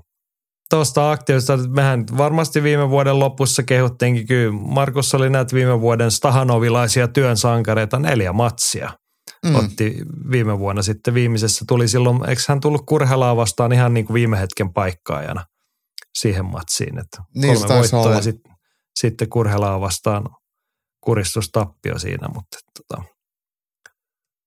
hyvässä vaiheessa ollut. Nyt tänä vuonna on ollut vähän hiljaisempaa. Eikö se ollut joku loukkaantuminen, kun alkuvuodesta Misi Saaristoa vastaan voitto Seinäjoki Fight Nightissa, mutta nyt sen jälkeen ei ole tapahtunut mitään. Mutta jospa tähän loppuvuoteen saataisiin Seinäjoen miehelle vähän rykäsyä vielä aikaiseksi. Mielellään. En tiedä, mutta mistä tämän näkee. Että et, et joutuu varmasti somen, somen kautta väijyä, jos jostain joku kertoo. No, että. Seuratkaa Hirvosen Matti somekanavi. Jos se jostain näkee, niin eiköhän Matti tiedä sen viikonloppuun mennessä. Mutta tämä oli lauantaina ymmärtääkseni tämäkin ilta.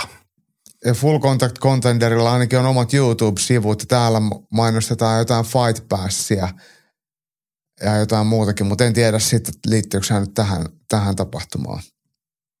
Okei, okay. mutta YouTube-kanava on silleen lupaava asia, että sieltä sitten niinku vähintäänkin voisi löytyä sitten jälkikäteen, että jos malttaa odottaa, mutta Hei, perus, Fight Le- Passilla. Niin, Full niin. Contact Contender 35, 5.30 lauantaina alkaa. Heillä oli aika pitkä ottelukortti ja Joo. Mäkiventelä oli siellä loppupäässä, niin jos se on sitten niin, että noi Ruotsin päässä ottelevat suomalaiset on vasta sitten joskus ilta 90 jälkeen kehissä, niin Mäkiventelähän ehtii sitten tosi toimiin sitä ennen, että jos se nyt vielä on Fight Pass-tilausta, niin nyt kannattaa hyvä hetki laittaa tulille. Lauantaina sieltä näkee kolmen suomalaisen ammattilaisottelun. Jep. Joo. Let's do this. Äh, tähän loppuvuoden näkymiin oli pakko asettaa tämä tänne Henkalta ihan aiheellinen kysymys. Pakko kysyä, kun hämmentää, mikä homma tämä Ares Fighting Championship on? Pietilä teki sinne sopparin 2022 eikä saanut otellut yhtään matsia kyseisen lafkan alla. Helmikuussa Walls sekä Grönwall iski nimet paperin, mutta ei ole sen jälkeen hirveästi mitään kuulunut. Andy oli siihen vaan kommentoinut, että Aresilla on kuitenkin ollut tänä vuonna jo kuusi tapahtumaa, ja ei se ainakaan iltojen puutteesta johdu. Niin. Niin. Tälleen suomalaisin silmälaseen katsottuna, niin eihän toi niinku ihan kauhean hyvät näytä, mutta tai niinku erikoista touhuu että miksi, miksi niitä sopimuksia tehdään, jos se ottelee tottelee. Vai onko sinulla tietoa, onko Granvallilla, Eddie Walsilla jotain niin isompaa loukkaantumista? No siis Edillä on ollut joku nilkkavaiva, mutta ei, en mä tiedä, onko se nyt koko aikaa ollut nilkkavammainen. Et, et musta vähän tuntuu sillä, että et Ares tekee tuommoisia soppareita, että sä voit olla meidän sopimusottelija, mutta voit otella jossain muuallakin, jos haluat. Ja ei niillä ole mitään niin kuin velvoitetta järjestää mitään matseja. Et ihan semmoista perushaista paskameininkiä. niin, mutta erikoisesti miksi täytyy sitten, mä ymmärrän se, että tehdään sopimuksia, että saatat olla muuallakin, mutta mä ajattelen niin, että jos nähdään se vaiva, että kontaktoidaan Ranskasta käsin suomalaisottelijat, että hei me voitaisiin ottaa toi tänne ottelemaan, niin kyllä sitten voisi olla joku ajatus, että ketä vastaa ja milloin se voisi otella, eikö vaan? Niin, niin mutta No tällähän se kuulostaa, mutta mä veikkaan, että ne ei ole välttämättä soittanut Eddie Wallsille, että hei, me halutaan sut. Ja mä luulen, että sinne on niinku oltu itse yhteydessä ja sitten 03 Fight Team on ehdottanut ja ne on sanonut, no kyllä tänne saa tulla. Mutta katsotaan milloin löytyy matsi, ei niitä ole löytynyt. Niin. No, sitten kannattaa ehkä olla tarkempana, että mihin sitä itseään yrittää myydä. Ja mun mielestä Tuomas Grönvallikin on, on johonkin Suomessa tarjottu ottelemaan, että et, et ei hänelläkään otteluhaluja varmaan ole, mutta ei, ei ainakaan Aresin suuntaan, että et se on kyllä tosi, tosi harmillista si, sillä, että jos tuo Ares on tollainen. Joo, tota, täytyy sille pet- tuottaa petty, mutta ei me osata oikein nyt vastata, että mikä homma tämä Ares Fighting Championship on muuta kuin, että silloin alkuhan se näytti kovin positiiviselta, että heillä on ollut reilusti tapahtumia ja heillä on kaiken näköistä hyvää pöhinää ja muuta, mutta ei se nyt niinku suomalaisille hirveän otolliselta keikalta vaikuta. Joo, onkohan siinä sitten jotain, että, että, että ehkä toi ei taloudellisesti ole niin kannattava ollut, koska siinä on siirretty tapahtumia ja että kesäkuussa oli tapahtuma ja sitten syyskuussa, kun piti olla, niin se on siirretty lokakuulle ja sinnekin on julkaistu vaan, vaan yksi ottelu ja – ja sitten heidän isommat tähdet, niin kuin tämä Lazy King, mikä se onkaan se venäläistaustainen ranskalainen, niin hänkin on, on siirtynyt jo. Et Fernando Lopez on miettinyt, että ei tässä ole välttämättä niin paljon järkeä, että ei jaksa niin paljon panostaa aikaa ja rahaa. No, mutta jos tota, kyseiset ottelijat tai tiimin taustaväki tätä kuulee ja haluaa selventää, niin kertokaa toki, niin palataan – asiaa mieluusti, että missä mennään. Tai jos se on ottelijoiden tilanteessa jotain sellaista, mitä kamppailukansan olisi kiva tietää. Vielä yksi kotimaa-asia, vähän synkempää syrjää. Samuli linkkas Ylen uutisjuttu haastattelussa todetaan, todetaan, että painija Elmer Mattilalla on kesän aikana todettiin syöpäkasvain vatsassa tai ohutsuolissa. Tähän oli niin, että oli maajoukkueen, oliko joku MM-leiritys Saksassa ja sitten siellä iski niin kovat vatsakivut, että herra päätyi sairaalaan ja sitten todettiin näin. Synkemmän puoleinen juttu, hyvä, tai niin kuin se valonkajastus tässä oli se, että se kasvaan oli saatu ymmärtääkseni leikattua sieltä kokonaisuudessaan pois ja parempia näkymiä nyt ainakin lyhyellä aikavälillä tässä on. Mutta Samuelilla oli tämmöinen eteenpäin katsova kysymys, että paljonko tuollainen kasvain vaikuttaa suorituskykyyn. Ja jos Elmeri toipuu tuosta sataprosenttisesta, niin onko jatkossa vielä parempi painia? No onneksi meillä on täällä sisäelintautien ja kasvaimien asiantuntija Jaakko Dalpakka, joka pystyy arvioimaan, että paljonko tuollainen syöpäkasvain saattaisi vaikuttaa ammattiurheilijan elämään.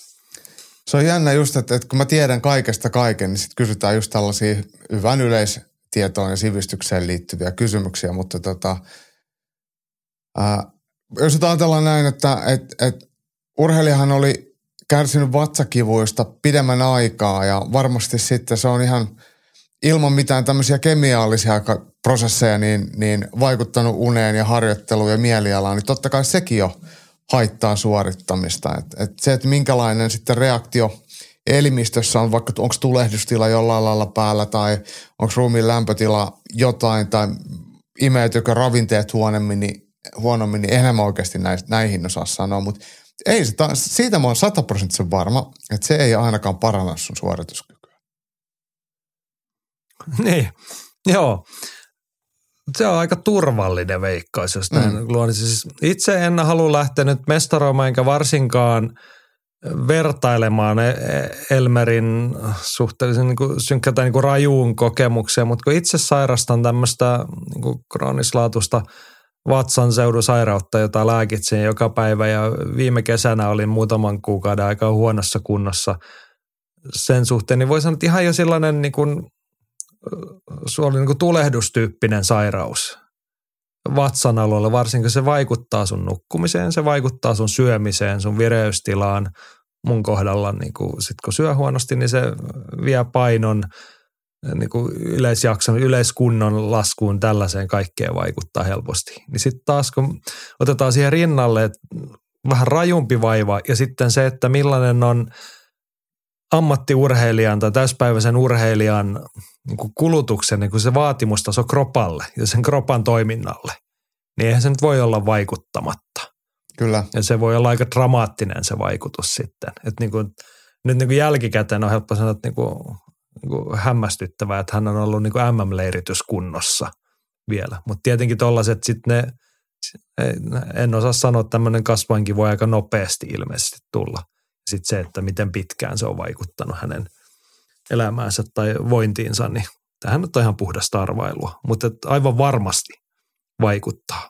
Mutta sitten tullaan siihen Samuelin kysymykseen, jos ja kun me nyt uskomme ja toivomme, että Elmer Mattila tuosta toipuu sataprosenttisesti, niin tuleeko hänestä parempi painia? Se on ehkä vielä vähän vaikeampi kysymys kuin tuo äskeinen. Niin siis oikeastaan voi, voi periaatteessa tehdä kahden suuntaista semmoista päätelmää, että että joko se vahvistaa sun halua painia tai sitten se haluaa sun va- vahvistaa sun halua tehdä ihan jotain muuta kuin painia. Et, et, et, totta, tosi vaikea, kun ei tunne kaveri ollenkaan, että et miten, minkälainen hän on luonteeltaan ja elämänarvoiltaan. Et, et joku voi haluta sitten keskittyä perheeseen täysillä, joku to, toinen voi sitten saada siitä vielä isomman motivaation urheilemiseen. Et, et, et, Mutta näähän on ihan vaan niinku heittoja, että mikä pätee vai päteekö mikään, niin, niin, niin en pysty tietämään. Niin. Se on just tuossa niinku aika moneen suuntaan Samulilta vaativa kysymys. Että mun ensimmäinen ajatus oli niin, että kyllähän tuollainen, jos ja kun hän toivottavasti tuossa selviää, niin nuori 2425, mitä Elmer Mattilalla olikaan ikää, niin se saattaa muuttaa ajatuksia elämästä ihan ylipäätään ja siitä urheilemisesta ja muuta. Että joko se voi tehdä susta tosi vahvan ihmisen entistä päättäväisemmän urheilijan ja sitten kun se niinku ra- suorituskykyä rasittanut sairaus on saatu pois, niin totta kai se voi tehdä susta paremman, mutta sitten se voi tehdä susta myös jotain ihan muuta kuin painijan. Että jos se muuttaa sun elämääsi vähän vahvemmin. Niin. Vaikea kysymys, mutta ei me, ei me ehkä tarvikaan osata tähän vastata. Mielenkiintoinen nosto kuitenkin. Kiitos siitä Samulille ja, ja. kaikkea, jos nyt painipiiritkin kuitenkin laajasti on kuulolla, niin Elmer Mattilalle syvästi tsemppiä ja voimia sinne toipumiseen. Nimenomaan just tätä. Ja hienoa, että sitten vaikka vakava tilanne, niin A löydettiin ja B onnistuttu ainakin tällä kohtaa ratkaisemaan. Hmm. Ja hei, sanotaan nyt vielä ihan niin kuin puhtaan, ei tässä nyt tarvitse spekuloida sen enempää, mutta onhan niitä huippuurheilijoita, jotka ovat esimerkiksi syöpää sairastaneet ja ovat palanneet huipulle. Sen jälkeen niin kuin ehkä suomalaista lähimpänä esimerkkinä jääkiekkoilla Saku Koivu, jolla oli kans, hetkinen, oliko hänellä, en nyt muista minkä sortin syöpä oli, mutta hän loppujen lopuksi ollut edes vuotta sitten sivussa ja ihan kuitenkin NHL-tasolla pelasi hyvän loppuuran sen jälkeen. Jep.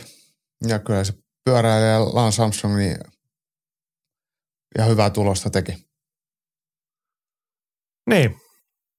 Tällaista, mutta toivotetaan voimia ja onnea ja tervehtymistä Elmer Mattilalle. Ja nyt toteamme ilolle, että, tai siis musta on ollut siisti, kun meillä on kotimaan katsauksen asioita suomalaista kamppailuurheilua tunnin verran tässä poristu. Mm. Eikä mun mielestä ole ihan niin tyhjääkään lässitetty, vaan on ollut paljon asiaakin tässä. Niin tätä lisää. Aina kivaa, kun kotimaasta puhuttavaa, mutta onhan meillä sitten paljon muutakin puhuttavaa, esimerkiksi UFCn saralta. Kamppailumaailman katsauksessa mennään nyt, ei pikakelauksella, mutta ripeällä askeleella UFC Top kolmosen pariin. Me oltiin Keitsissä ja hiukan jälkijunassa sitten katteltiin Pariisin UFC-iltaa. Yleisarvina todetaan, että olipahan mähinät. Ja olipahan tunnelma, hei. Kyllä. Et niin. Jos, jos Keitsissä oli kova tunnelma, niin mä väitän, että tuolla Bersi, äh, anteeksi, Akkora Areenalla, niin, niin sali raikas. Joo. Mites tota, meillä on tähän, tästäkin tullut, tämä tunnelma ja muu on kyllä kerännyt huomiota, matsit kerännyt huomiota. Otetaanko meidän oma top kolmonen ensin nyt tähän pois alta? Mm, Joo, otetaan vaan. Mä just, mulla oli tästä tämmöinen niinku tilastollinen juttu, mutta otan sen sitten tohon, tohon No niin, otetaan hei. Mä tykitän nämä kaikki top kolme, koska mehän keskustellaan, tässä olisi niin voinut ottaa top vitosen tai ihan toisen top kolmosen kokonaan, niin pienen keskustelun jälkeen päädyttiin kolmeen meitä erityisesti miellyttäneeseen väkevään esitykseen. Kolmantena David Basharat illa ekas Farid. matsissa. Farid, sorry, se on hänen veljensä se toinen. Farid Basharat eka erän kuristusvoitto Frassista todella hienolla esityksellä. Sitten kakkosia, mä olisin ollut valmis laittaa vaikka ykköseksi, mutta tota Benoit Saint-Denis, The God of War. Todella Kyllä. väkevää tekemistä. Ihan huikea ukko. Kaikin Aivan puolin. mieletön. 27-vuotias, mutta se on jotenkin, hän vaikuttaa vähän vanhemmalle. Eh- Ehkä hänen ottelutyylinsäkin jättää jälkensä, mutta mut loistavaa niin. ottelemista. Ehtinyt elää paljon mm. kaiken näköistä. Ja sitten ykkösenä, me ollaan joskus saatu kritiikkiä, että meillä on aika usein pääottelu voittaja näissä UFC Top 31, mutta eihän tässä nyt oikein voinut Cyril Gaania sivuuttaa. Hän Ei niin. piti olla niinku tiukka, hyvä, laadukas matsi Serhei Spivakia vastaan, mutta oli sen ihan yhtä maalia. Niin oli. Ja siis se, mun mielestä vielä se, mikä siitä tekee semmoisen ylivoimaisemman, on, että ottelu kuitenkin ehti vähän vanheta. Ja alussa Serhei Spivak oli vähän aikaa vielä mukana, mutta mitä enemmän Cyril Gone pisti kaasua, niin sen enemmän hän otti kaulaa ja siitähän se oli oikeasti ihan yhtä maali. Tämä oli kyllä osoitus siitä, että Cyril Gaanin itseluottamus ei jäänyt sinne häkkiin, minne John Jones hänet alisti. Joo. Se on kiva kuulla. Tota, siinä lyhykäisyydessään meidän top kolme ja sen takia lyhykäisyydessä, että näistä nimistä nyt ainakin kaksi tulee tässä muiden kommenteissa esiin. Mä ajattelin, että mennään toi läpi eikä hypitä edestakaisin. Nyt annetaan muille puheenvuoro. Ei anneta vielä, kun mä haluan vielä nostaa tähän, tähän huomioon, että seitsemän ranskalaista voitti. Okei, täällä oli jollain toisellakin tämä huomio kyllä oli. Okei, okay. Seppäsen Mika väittää, että 6 kautta 8 voitti. mitä yksi, kaksi, kolme, neljä, siellä oli, viisi, kuusi, siellä oli yksi. Ranska vastaan Ranska-matsi. Niin, no, joo, siitä, no joo, se otti sen pois sieltä, aivan, aivan, joo. Mutta ranskalainen siinäkin voitti. No joo, yes. Mutta joo, hieno tunnelma ennen kaikkea sitten kotikehän ottelijoilta kyllä väkevää suorittamista. Et. Mä otan, saanko hie- vielä sanoa toisen asian? Mä en No. muista, oliko tämäkin tullut täällä, mutta, mutta, mutta tota, myös koko kansan gangsteri Mika Ilmeen hän vilahti siellä Pariisin katsomossa ja sieltä UFC-toimittaja tai se ohjaaja oli Immun bongannut, kun Immu siellä seisoskeli siinä ringsideilla. Okei, Olisiko ollut Özdemir-matsin aikana? no multa meni ohi, mutta tota, oliko hänellä kuitenkin, kun GSP mä näin, oliko Immulla semmoinen samanlainen grafiikka siitä, että Mika Ilmeen MMA Legend. Ei tainnut olla, ei ollut sellaista, mutta tatuoinut näky ja, ja paksut kädet. Et, et kyllähän se mun ihan hieno, ihan sattumalta osu silmään. No niin, terkkuja Immullekin. Ei siinä sen kummempaa. Mutta nyt me mennään hei ylilöintiperheen kommentteihin. Lappalaisen Henkka hehkuttaa, että Pariisi ei pettänyt, olihan meininkiä ja hieno ilta. Pitää päästä kokemaan joku kaunis päivä paikan päälle. Pidin erittäin paljon, että nykyään jossain määrin viikinkiveljemme Volkan Östemir kairasi voiton subilla tulokas Kuskovista. Ihana näky. Seuraavaksi voisi myllyttää Anthony Smithia vastaan. Kuskov muuten näytti ihan hänen veljeltään. Ja olihan upea ja dominoiva näytös Gaanilta, varsinkin upeat vartalomällit pisti silmään. Aspinal Gun, bring it on. Olisi muuten aika maukas loppuvuoteen kyllä. Aspinalha oli paikan päällä ja häntä ei päästetty häkkiin. No ihan hyvä. Mielestäni se voisi olla aina niin, että ei tarvitse päästä kyhäkkiin. Joo, siis Ganhan sanoi, että ei hänellä ole senkaan mitään ongelmaa, että hän mielellään ottelee Gaani vastaan. Jos Gaan ei halua otella, niin hän ottelee jotain muuta vastaan. Hyvin tämmöinen niin kuin ympäripyörä, ei mitään niin kuin, käyttikö termi, että hän ei ole mikään bully, että yrittää saada ketään ottelemaan. Joo. Mitäs sanot Volkan Östemiristä? Otti ihan hyvin, ja tämä Bogdan Guskov aluksi oli ihan ok, mutta mut aika nopeasti sitten suli ja näki, että hänen kilpailullinen tasonsa on ollut vielä kaukana UFCstä. Mutta, mutta siis kuitenkin pysyy siinä hetken aikaa mukana ja varmaan jos jatkaa harjoittelemista ja mäiskimistä ja kilpailemista, niin ihan hyvä lisä tähän painoluokkaan. Joo, toivotaan edistysaskeleita. Sitten meidän edistysaskel se, että taas Seppäsen Mikan puheenvuoro. Olipahan hurja näytös ranskalaisilta Pariisissa. 6 8 voitti ottelunsa ja toinen tappion kokeneesta hävisi maanmiehelleen. Pari nostoa. Benoit Sandinista on tulossa ehdottomasti yksi suosikkiottelijoistani. Huikea körmi, joka laittaa kaikkensa peliin ja kansa viihtyy. Olen katsonut sen matsin nyt neljästi ja ihailen suuresti. Sai paljon nähneen Moisesin näyttämään kaikilla osa-alueilla ihan pyhäkoulupojalta, vaikka sai itsekin ottaa, o, ottaakseen muutamia kovia osumia. Upea ukko ja menossa vauhdilla kohti ranking-sijoja. Manon Fioro voitti vakuuttavasti, mutta ei, ei voi ohittaa sitä, mitä olisi käynyt, jos Rosen pikkusormi ei olisi murtunut ekassa erässä. Vaikutti matsiin ratkaisevasti ja voitti melkein yhdellä kädellä yhden erän. Harmittaa Namajuunasin puolesta, mutta Manonilla on kyllä kaikki aseet voittaa Krasso. Sevchenkon kanssa tulee enemmän vaikeuksia, mutta kaikki on mahdollista.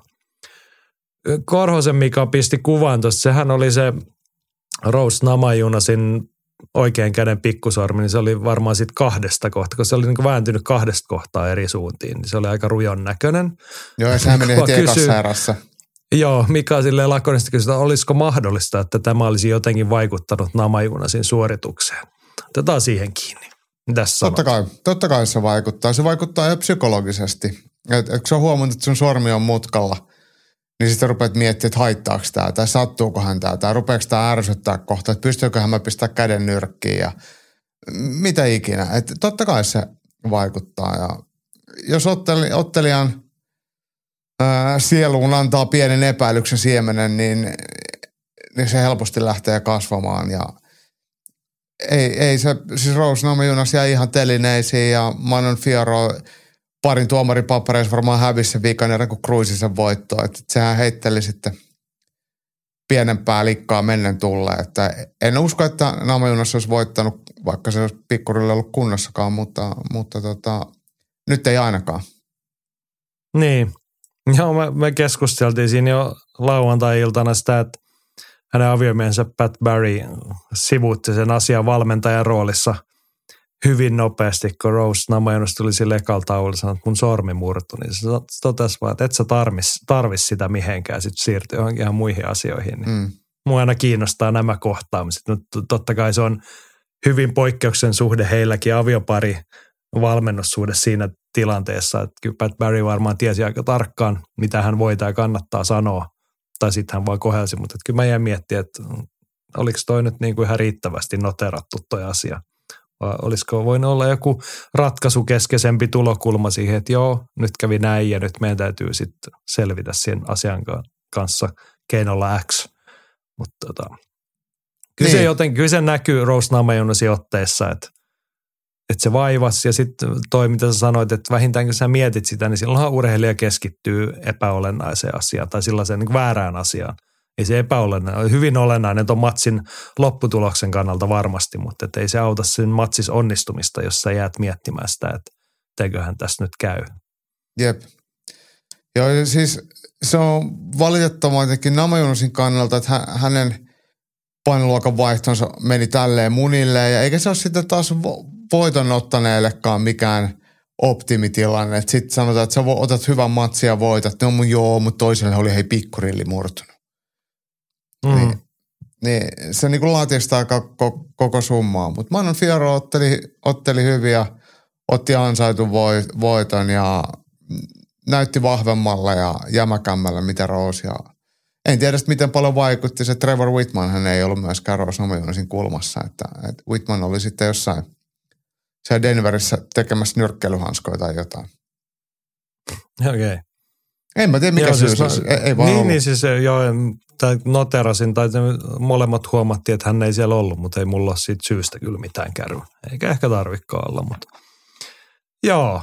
Mutta se sanotaan pettymys sillä tavalla, että niinku se Rose Namajunasin esitys jäi laimeeksi. Mä olin niinku pettynyt Manon Fieroon kannalta, että hänelle se uran suurin näytöpaikka. No okei, hän näytti niinku tavallaan vakuuttavalta kyllä siinä, mutta mm. mä olisin toivonut vähän tiukempaa testiä vielä siihen. Joo, mutta mennään eteenpäin. Jimi Hannoselta vielä muutamat nostot. Volkan Östemir näyttää hyvältä huonoja vastaan ja huonolta hyviä vastaan. Bogdan Guskovin esitys jätti huijatun olon. Paskaa sanoi Kettu Katajan marjoista. No, toimi käytiin jo läpi. Hannosen seuraava Namajunas, kun ei ole mestaruusottelu, niin Rose en Rouskaan ota ris, Rouskin ottaa riskejä ja ottelee viihdyttävästi. Oli kyllä tiukempi ottelu kuin jonkun tuomarin antama 30-27. Oliko riittävästi verta Just Bleed-faneille? Kampaus vedetty ranskalaisilla sen verran kireälle, jonka vuoksi repesi vähän enemmänkin. Niin siis Rose Namajunas pisti jonkun kyynärpään tai jonkun sinne hiusrajaan ja... Löi päällä. Mitä san... Oliko niin, että se oli päitten kolahda? Niin joo. olikin joo. Mutta mitä sanot tästä Jimin teoriasta? Oliko nuttura niin kireellä, siis iho niin kireellä, että repes vähän enemmän sen takia? Nuttura oli tiukalla, just hyvä, että pysyt hiukset pois haittaamasta, mutta mut ei, ei varmasti että jos otsa kopsahtaa tuohon ohimoon, niin se kopsahtaa ja se tuli aika lujaa, niin ei, ei, ei siinä oikeastaan ollut sen kummempaa. Ei, eikä se Fiorota näyttänyt haittaavan millään tapaa. No se onnellinen asia siinä oli, että se tuli selkeästi siihen pään sivuun, mutta oli se hurjan näköinen, kun sieltä tuli sellainen viiden sentin verivana valu, mutta että hänen niin kuin, poskenta tuosta korvan puolelta silleen, että se ei tullut silmille, että sittenhän se olisi ollut aika hankala, jos se olisi naamalle valunut. Mutta että Kyllä. nyt oli ihan kuin hänellä olisi vedetty telalla semmoinen kasvomaalaus siihen, että kyllä sieltä ihan reilusti tuli verta kyllä. Joo, Hannoselta vielä olennainen kysymys. Tähän itsekin kiinnitimme huomiota. Hajosiko Spivakilta kylkiluu vasemmalta vai mikä mollura sinne ilmestyi? Aika ilkeän näköinen pahoinpitely siitäkin tuli. Kyllä katsojan kelpaa. Pavlovic vastaan Gaan seuraavaksi ja siitä voittaja Jonesia vastaan. Lienee toiveajattelua. No mulla on ihan sano, sama, onko Gaan vastaan Pavlovic vai Gaan vastaan Aspinal. Ehkä Aspinal mieluummin, mutta se, se oli aika häijyn näköinen se Serhei Spivakin kylki. Niin oli. Mä mietin, että voiko se olla kylkiluu, kun se oli niin matalalla. Tai ainakin Voi, näytti. voihan se kyllä. Mä Siis yritän vo, tässä tunnistella, että mihin asti mun kylkiluuni tulevat. Alin tota, kylkiluohan tulee tosi alas ja sehän oli aika tuo, niin kuitenkin selän puolella enemmän, että se ei ollut tuossa edes. Joo. Joku rusto voi olla, että se on pompsahtanut sieltä, mutta sitten tota Spivakista piti sanoa, ei anteeksi, Pavlovicista se, että Pavlovichan on, on nyt varaottelijana John Jones, äh, Stipe Miocic matsissa, eli, eli hän on silleen ottelukunnossa ja Pavlovichan on paikkansa ansainnut, että, että, että hänen ohittamistaan ei silleen suoraan mestaruusmatsiin välttämättä tai se ei ole onnistu, että kyllä Aspinal tai Gaan varmaan Pavlovitsia vastaan pääsee tai joutuu ottelemaan. Niin. Ehkä ottaa keskenään ensin, tai sitten mä aina mietin näissä varaottelijoissa, että eikö sinne nyt voisi laittaa sitten kahta varaottelijaa, jos kaikki menee hyvin, niin ne ottelee sitten keskenään. Ei Ja kyllä. tarvi Niinku, Kyllä, mun mielestä pitäisi olla tällä. Et siitä vaan niinku Aspinaalille rep, kamat reppuun ja sinne Pavlovitsiin vastaan ottelemaan Niin. niin. sit sama Niin. niin. ilta.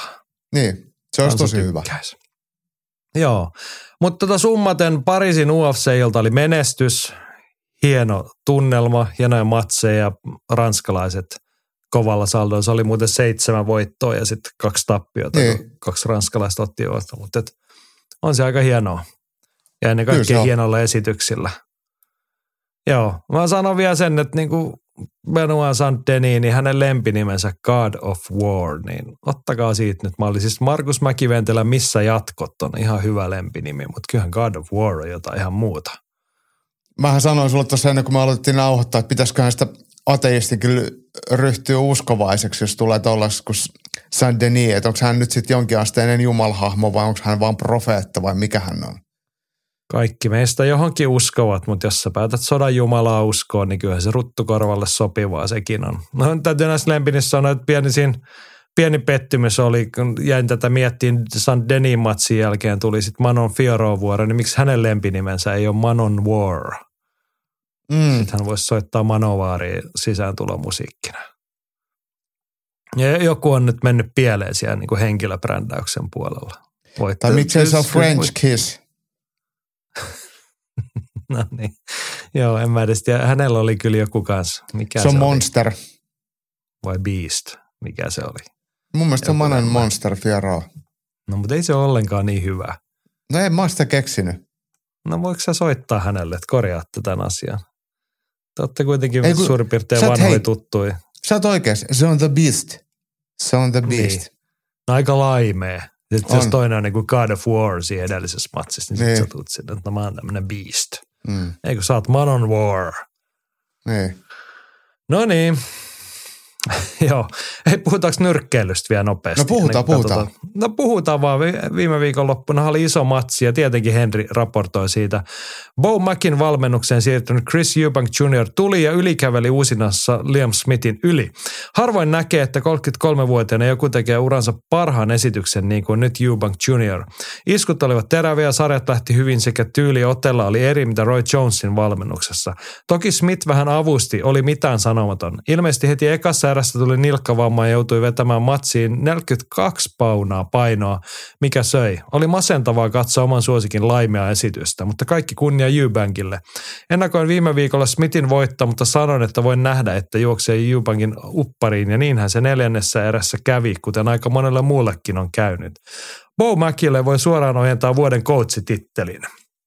No ennen kuin mennään tuohon matsiin, niin Joo, siis pit- pitäisikö tämän Bo Mackin, siis joka on siis valmentaja Brian McIntyre, niin hän saa kyllä jonkun vähän muun palkinnon kuin vuoden coachi.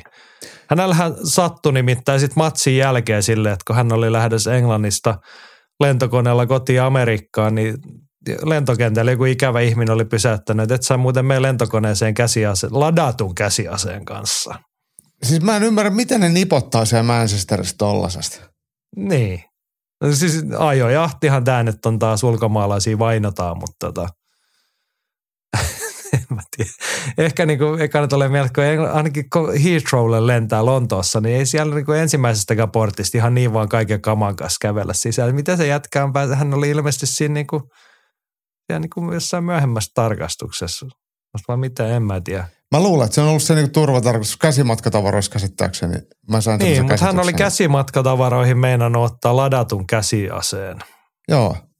sillä saa kyllä, jos se nyt ihan Darwin Award-palkintoa, niin kyllä sillä jonkun hönö palkinnon saa. Ja sitten saa viettää ylimääräisen viikon Manchesterissa. Nyt oli just tästä nauhoituspäivän aamuna niin tuore tieto, että lauantaihin asti ainakin saa tyrmässä istua odottamassa käsittelyä. Että Joo. sehän meni kivasti. Kyllä mä ymmärrän, että kyllä mäkin kun mä lähden Turkuun, niin mä otan kärpäslätkän mukaan, mutta, mutta tota, mut, mut tollasta toi nyt sitten on. Mutta mut Niin, siis, siis mä, mä, mä- ymmärrän hei, Henk, Henkan tuohon vuoden coachipalkintoon, niin ää, Brian McIntyre, niin hänhän on siis Terence Crawfordin valmentaja, eli ihan oikeasti tosi taitava ja tosi hyvä valmentaja, mutta ei ole kyllä vissiin sit ihan penaalin terävin kynä. niin, jos hän osaa nyrkkeilyä valmentaa, niin tarviksi sitä sitten muuta osata. Mutta kyllä mä niinku valehtelematta mietin, mikä se prosessi, että sä oot nyrkkeilykoutsi ja sä lähdet Englantiin työmatkalle, niin mihin sä tarvitset sen käsiaseen? Mm. Ihmisillä on erilaisia elämäntilanteita. Mikä mä oon siihen nyt sitten sanomaan, että ei sulla saa sellaista olla tai kannata olla. Mutta nyt Nää, meni mi- vähän pieleen.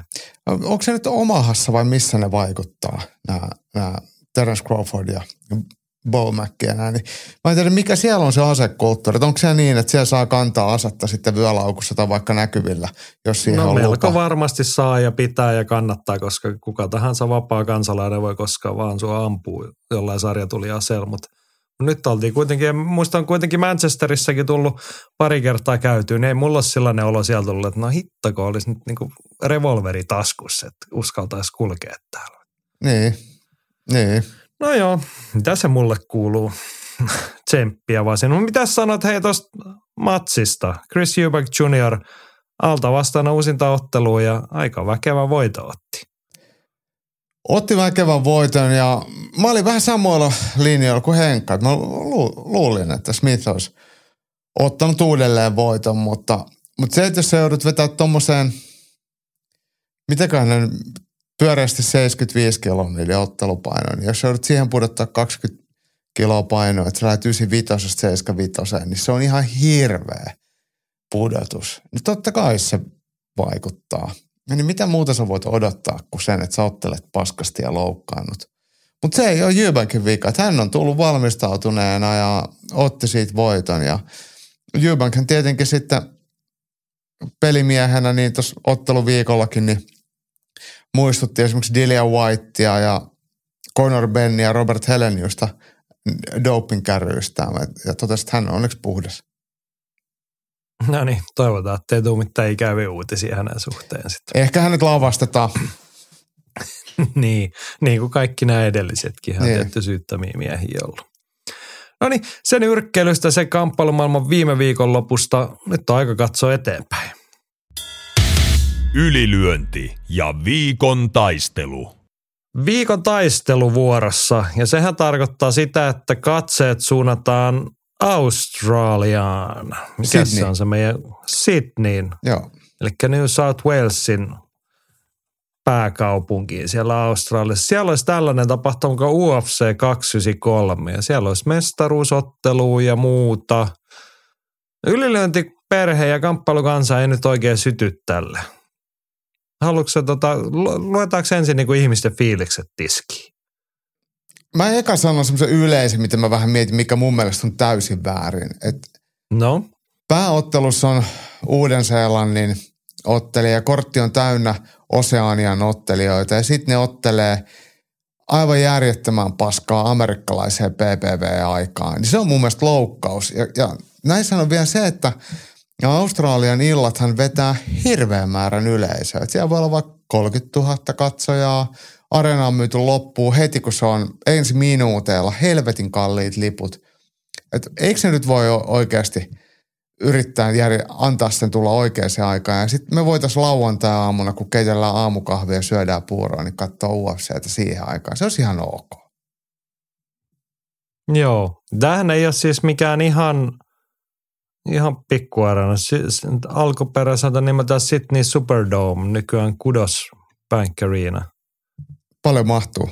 No 21 000 menee. Niin, Aika vähän, joo. niin tämä on siis, tämä on varmaan olympialaisten aikaa rakennettu, mutta tämä on niin kuin sisäarena joo. Siis toi hä- hämäs, kun puhuttiin stadionista, mutta siis Sydney Superdome suuri monitoimiareena, mutta et 21 000, sitten kun siellä laitetaan permanto, niin mä veikkaan, että lähempää 22 000. Et, niin kuin sanotaan, että vuoden isoimpia UFC-tapahtumia ihan heittämällä. Joo, koska joo. esimerkiksi T-Mobile Arena ei vedä noin paljon Vegasissa. Lippu, Joo, ei, se on, niinku vähän olisikin alle isommat. 20, Niin. se on vähän alle 20 000, mitä se vetää. niin, tai paljon kehutut Lontoon O2-illat, niin jos se on loppuun myyty, niin se on 17 000. Joo, 18 000 jotain, joo. Näin, mutta toi on hyvä pointti, että vähän tuommoista niljakasta tolleen. Niin Kuitenkin siellä on isoja paikallisia tähtiä ja hyvä meininki ja niin kuin iso markkina pitäisi olla. Mutta ylilöintiperhettä harmittaa ne vähän muutkin asiat. Seppäsen Mika toteaa, että anteeksi, että ankeuta, mutta hohojaa. Australian pääkortti ja kortti on muutenkin heikompi kuin kahden edellisen normiillan kortit. Vaikea innostaa yhtään mistään. Ankeutuslista tässä. Pääottelussa Isi Adesanya on niin tylsistyttävän ylivoimainen, että itse ottelustakin tulee tylsää neppalo. Ennustan täyttä viittä erää. Ottelijat eivät nukahda, mutta katsojat kyllä. Öö, Tui Vaasa ei enää valitettavasti lunasta paikkaansa co-main event paikalla. On nähty, että ei ole asia aivan painoluokan kärkeenä sama tarina vastustaja Volkoville. Jos se kun Volkov on viksu, ottelee järkevästi etäisyyttä pitäen ja nakuttelee varmaan pistevoiton. Jos Tuivaisa voittaisi, se tietäisi myös viihdyttävämpää ottelua, joten sitä toivotaan. Pääkortin muista otteleista voi hieman innostaa vain Manel Kapesta, joka voittoputkessa ja kolkuttelee isoja matseja. Toivottavasti antaa kunnon shown. Tässä nimittäin pääkortin parhaat saumat antaa katsojalle jotain kivaa. Justin Tafa, Tyson Pedro, Anton Turkai, kaikki aivan keskinkertaisia ottelijoita numero, numerokortin pääosioon. Sori siitä. Samuli toteaa, että minäkään en ymmärrä, että tällainen Apexilta on laitettu PPVksi. Jos Volkanovski olisi toisessa pääottelussa ja isi pääottelussa, niin sitten voisi riittää tuolla loppukattauksella. Petri toteaa, että on muuten sellainen ottelukortti, että ei oikein lähde, vaikka siellä on muun muassa veri, timantti ja kaikkea muuta. No mitäs Jaakko Dalpakka, sulla oli toi aikatauluharmitus, mutta mitäs toi innostusmittari ykkösestä kymppiä, sytytkö sinä tälle ja jos sytyt, niin kerro meille jotain innostavaa tästä. Koitetaan löytää jotain posia, kun me ollaan, mä oon tunnetusti tämmöinen aina positiivinen ihminen, niin mä haluan nyt kuulla jotain sellaista. Mä ymmärrän, että, että, että sun elämä on raskasta, koska sä joudut asua Turussa. Mutta, mutta tota, ihan siinä teidän naapurissa äh, Ruotsin maalla, niin sieltähän tulee UFC-ottelija Anton Turkka, joka, joka on tuolla kortilla. Niin kyllä siitä pitää innostua. Pitkän matkan joutuu toki tekemään ja kyllähän Lintula Joo. Henkkakin on siellä ringsideilla, niin sekin on hienoa. Niin, otetaan näihin kiinni nyt. Siis ei, ei oikeasti liian usein, ei pohjois-eurooppalaisia skandinaavi-ottelijoita nykyisellään UFCssä on, niin iloitaan nyt edes siitä, että on Anton Turkai vähän keskinkertainen tai ei, niin siellähän on. Ja sitten hei, jos ei kaikki nyt ole tiennyt, niin kerro lisää, miksi Lintula henkkaa ringsideilla.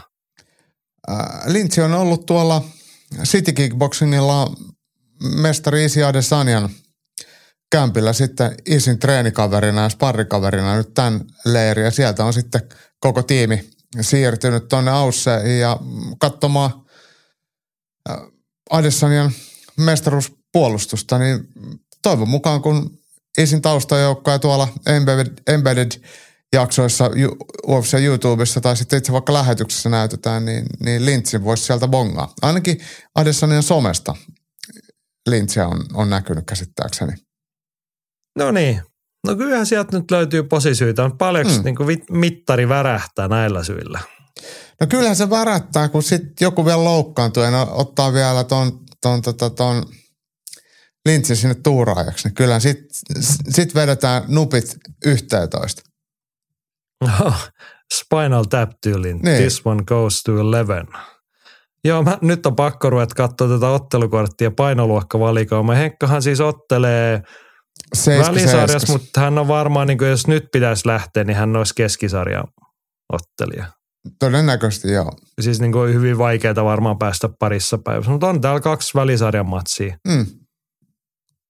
Joo, no emme mitään pahaa toivota, mutta voisiko joku nyt loukkaantua? Niin.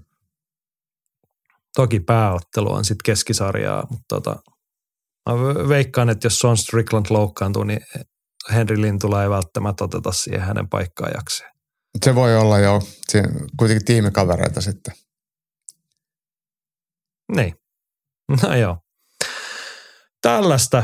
Tota, yksi pieni innostunut tai niin positiivinen iloinen seikka tuohon. Kyllä mä niin ymmärrän tuota kritiikkiä tavallaan, mutta tuore tieto tähän alkuviikkoon kertoo se, että pay-per-view-kommentaattoritiimissä nähdään Laura Sanko. Tämä on tietenkin jenkit osaa tästä aina tehdä tarinaa ja UFC PR-koneessa sen kertoo ja jotkut papukajat sitä toista ja me papukajat tässä nyt tota, todetaanko niin, että viimeisen kerran nostamme Laura Sankon historiallisuuden esiin siinä mielessä, että hän on nyt ensimmäistä kertaa naiskommentaattorina pay-per-view-lähetyksessä. Ei ole muuten ensimmäinen nainen, koska siellä UFC ykkösessä hän oli se. Kathy Long. Niin, hän oli silloin niin. Mutta Laura Sanko tekee nyt omalla uralla historiaa, mutta tämän jälkeen sovitaanko, että hän on vaan niinku yksi jätkistä tyyppinen hahmo. Et ei, ei silloin nyt mitään merkitystä enää, että hän on nainen. Hän on siellä sen takia, että hän on hito hyvä kommentaattori. Hän tekee kotiläksynsä, hän osaa löytää olennaisia asioita ja puhuu fiksusti. Joo, nyt on mit, kiva kuulla, hei, hän on niin, niin. kerro, kun me ajateltiin tästä samalla lailla, kun me tuossa puhuttiin aikaisemmin. Sanotaan sun, miten sä asennoiduit ja miten sä asettelit Laura Sankon tähän äh, kollega tilanteeseen, että ketä siellä on Niin töissä. siis kun tiedote kuului niin, että John Anik selostaa ja Daniel Cormier ja Laura Sanko sitten tässä niin sanotusta color commentator, eli asiantuntija roolissa, niin kyllä mun ensimmäiset ajatukset oli, että aika että Laura Sanko, että sä et ole ton tiimin heikoin lenkki. Ja sitten toinen ajatus, että hiton paljon parempi, että siellä Cormier ja Daniel, Dominic Cruz. Mm. Koska ne on vähän raskas kaksikko ja sitten ne jankkaa jotain juttuja epäolennaisiin asioihin. Niin Mielestäni mentiin niinku ihan oikein laskelmerkeen tässä nyt. Joo, se oli hauska, kun mä ajattelin tota ihan samalla, ihan samalla lailla. Ja kun sä kerroit, että mulle muorpesi oikein naurattamaan. Mutta mut kyllä mä, mä, mä, oikeasti arvostan ja pidän Laura Sankosta ja nostan sen selkeästi korkeammalle kuin vaikka Anthony Smithin tai, tai, tai äsken mainitun Dominic Cruzin. Niin. No mutta pieniä positiivisia syitä sitten löytyy, mutta et, olisiko se niinku UFC 293 suurin – semmoinen antipatiaa aiheuttava syy on siinä, että Tricus Duplessis ei ottele pääottelussa. Sehän, siitähän olisi aika moni innostunut sitten eri tavalla. Adesanya vastaan Duplessis, joka sitten tämä oli niinku vireillä, mutta hän oliko niinku viime matsin jälkeen jotain vammaa, niin että hän ei nyt vaan ollut ottelukunnossa tässä kohtaa. Nyt Kyllä. siellä on sitten Son Strickland ja tämä ottelupari ei sitten kaikkia, tai no, ihan ymmärrettävästi, ei tämä nyt ihan hirveästi sytytä. No ei oikein, joo. Se on, se on mielenkiinnollisesti tosi laimea, koska Strickland, toki hän on, on voiko sanoa tällainen niin kuin värikäs ehkä kyseenalaisesti mielipiteeltään ja tähän ajan henkeen ei välttämättä ehkä se suosituin, mutta ainakin hän kerää otsikoita ja laukoo älyttömyyksiä. Mutta ei hän ole yleensä ollut mitenkään hirveän mielenkiintoinen. Toki hän tekee ihan kohtuullisia ottelijoita, mutta ei ole varsinaisesti voitokas ja mikä on loistava, niin, niin sitten tämmöistä teknistä taituria vastaan niin, niin oleva ottelu, niin ei jotenkaan anna odottaa ihan niin paljon. Ja varsinkin kun on tottunut siihen, että Adesanialla olisi kunniallisia haasteja ja otteluissa olisi isot panokset, niin tämä ei täytä nyt niitä askelmerkkejä. Niin. Just näin, mutta niin kuin, ei, ei, nyt hämmennä, mutta siltä vaan tylsä tilanne. Kun kyllähän Israel Adesanya, vaikka hänestä aina tykkäsi, niin onhan hän niin kuin tämän ajan kiinnostavimpia, näyttävimpiä UFC-mestareita. Ja sitten aktiivisimpia. Kot, niin, ja tuodaan kotikulmille isonilla mestaruusottelu, niin sitten jengi on, että plää, mm. ei tämä nyt oikein maistu. Mutta onko tämä vähän sama kuin Anderson Silvallakin oli sitten, että kun odotetaan aina enemmän ja enemmän, ja sitten kun saadaan sitä perus, perustasoa, niin sitten sit ollaan sitten ei, ei, ei kelpaa. Niin. Mä, mä en vieläkään haluaisi Israel Adesania verrata Anderson Silvaan, joka kuitenkin niin kuin siivoisi ja putsasi kaikki pöydät niin moneen kertaan, että siihen Adesanilla on matkaa. Mutta on tässä niin kuin varmaan osittain sitä asetelmaa, että hän on niin hyvä, että jengi ajattelee automaattisesti, että Sean Stricklandilla ei nyt meidän viikon taistelussamme ole hirveästi palaa. Mutta mennäänkö niin kuin pitkän jaarittelun jälkeen siihen, että miten Sean Strickland voisi tämän matsi, tai voiko hän voittaa? Millä? Kummottis? No kun on nyt, no kun mulla on nyt tätä mustamaalattu ja tartuttu tähän negatiiviseen hypeen, niin totuus on kuitenkin se, että John Stricklandilla on sellaisia aseita, millä hän pystyy teke, tehdä ottelusta vaikean. En sano, että hän lähtee missään tapauksessa ennakkosuosikkina, mutta Adesanialle on vaikeinta se, kun vastustaja tulee rohkeasti ja rämäpäisesti, fyysisesti vahvana eteenpäin tekee, tekee elämästä vaikeata pelottomasti ottelemalla. Adesanya haluaa ottaa shakki, ottaa kaukaa lyöntilyönnistä ja pitää itsensä koskemattomana ja antaa sen taidon ja ulottuvuuden ja reaktiivi, reak, reaktionopeuden puhua – Okei, okay, Strickland on mikään lyöntilyönnistä otteella. Strickland tulee kävellen eteenpäin ja ottaa mitä sanoo, että se tulee eteenpäin ja tekee sun elämästä vaikeaa. Niin mitä sitten, kun, kun Adesanian ekat pari lyöntiä osuu vähän olkapäähän tai ehkä otsaan ja Strickland tuleekin sitten lähelle ja rupeaa, rupeaa sitten lähellä rikkomaan ja sekoilemaan ja hämmentämään ja ottelemaan ei likaisesti sääntöjen vastaisesti, mutta kuitenkin semmoista – puurtamista ja juurtamista, niin se voi muuttua yhtäkkiä paljon vaikeammaksi. Niin, ja sanotaan, että kyllä mä, mä haluaisin nähdä sen match. Mä en halua, että mestareita pistetään ahtaalle ansaitsemaan ja niin kuin näyttämään se suuruutensa, niin on Strickland on nyt niin kuin, että jos se olisi semmoinen Jani Suomi, Jani sanakirja, siellä olisi se, se mun fraasi, niin että tätä ottelia ei kiinnosta, mitä toi toinen tekee, niin kyllähän siinä olisi Son Stricklandin kuva – et se tekee just tasan jotain omaa hassua juttua ja se on aivan saman tekevää, mitä Adesanya niin kuin keskimäärin tekee. Et mä tuun ja mä teen hommani, sitten se niin kuin joko riittää tai ei riitä. Mutta se on niin tyly se ihmisten arvio, että nyt ei riitä. Puhutaan niin. UFC huipputason jätkästä, että ei kanneta sillä mitään mahiksi. Me ollaan tässä kah- toki me itse tehdään samaa hei niin kuin säännöllisesti, ettei tässä mitenkään niin kuin syyllistetä kuulijoita. Ei, ja, ja olin sanomassa hei sitä, että, että me ollaan viimeisen parin viikon aikana käyty tekniikkakornerissa puhuttu tästä all in jutusta, niin että et pystyy pistämään vähän hurlumeheitä ja vähän uhkarohkeasti ottelee, niin tämä on nyt semmoinen ottelu, ja tässä on vielä semmoinen ottelija, jolla on se luonto ja luonne sellainen, että pystyy pistämään all in.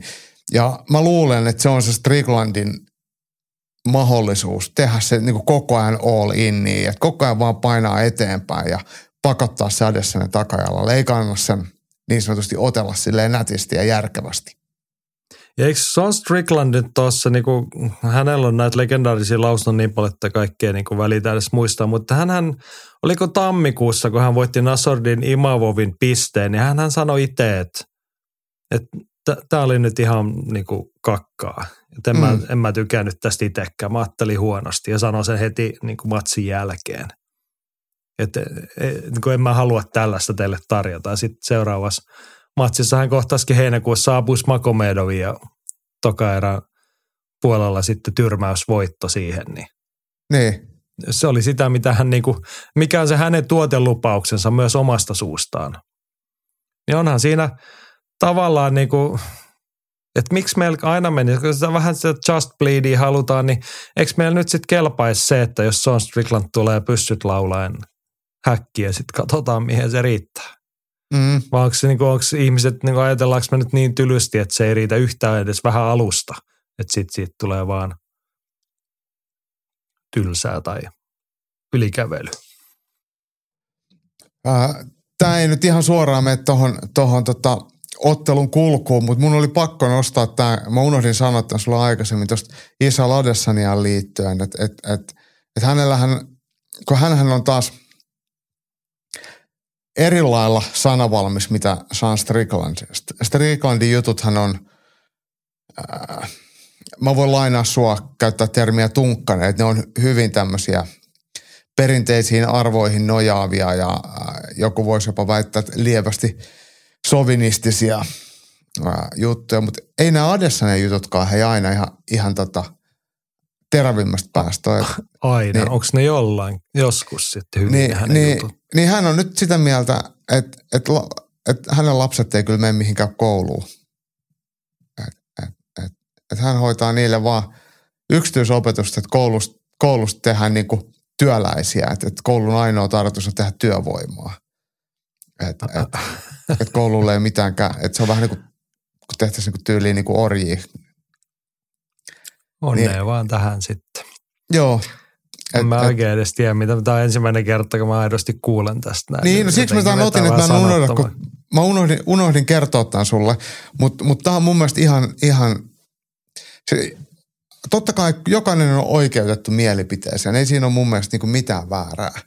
Mutta tiedätkö, että jos tehdään, Isha Ladissanen sanoo näin, fuck school, niin se ei välttämättä, kun se laitetaan otsikkoa, niin ne, ketkä se lukee, sen otsikon, niin ne ei lue, mitä se siinä kertoo. Vaikka tämä itse sisältökin ihan ehkä vähän, vähän, en ehkä allekirjoita sitä itse. Mutta jos otsikossa lukee, että fuck school, niin sitten kaikki on, että okei, okay, että Adessannekin sanoi, että ei tarvitse käydä kouluun.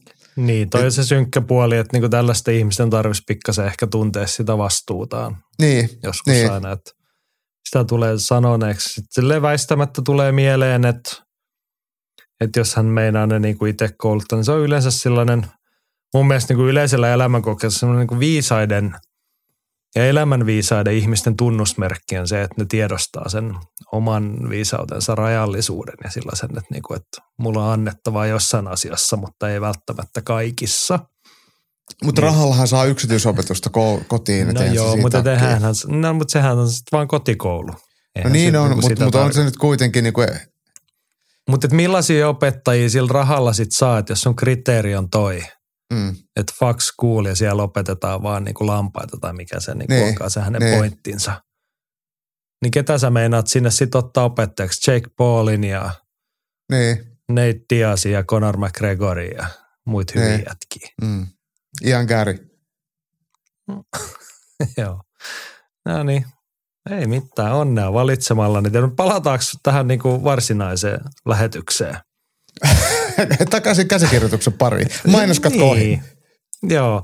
Tota, mun oli se iso kysymys, että millä Sean Strickland voi voittaa, jos voi, niin otan tähän nyt kansalaisten kommentteja tähän. Henri toteaa, että vaikea nähdä, miten Strickland voisi voittaa. Isi liikkuu niin kepeästi, on liian nopea sekä pystyssä. Molinpuolinen eteenpäin löntystävälle Stricklandille.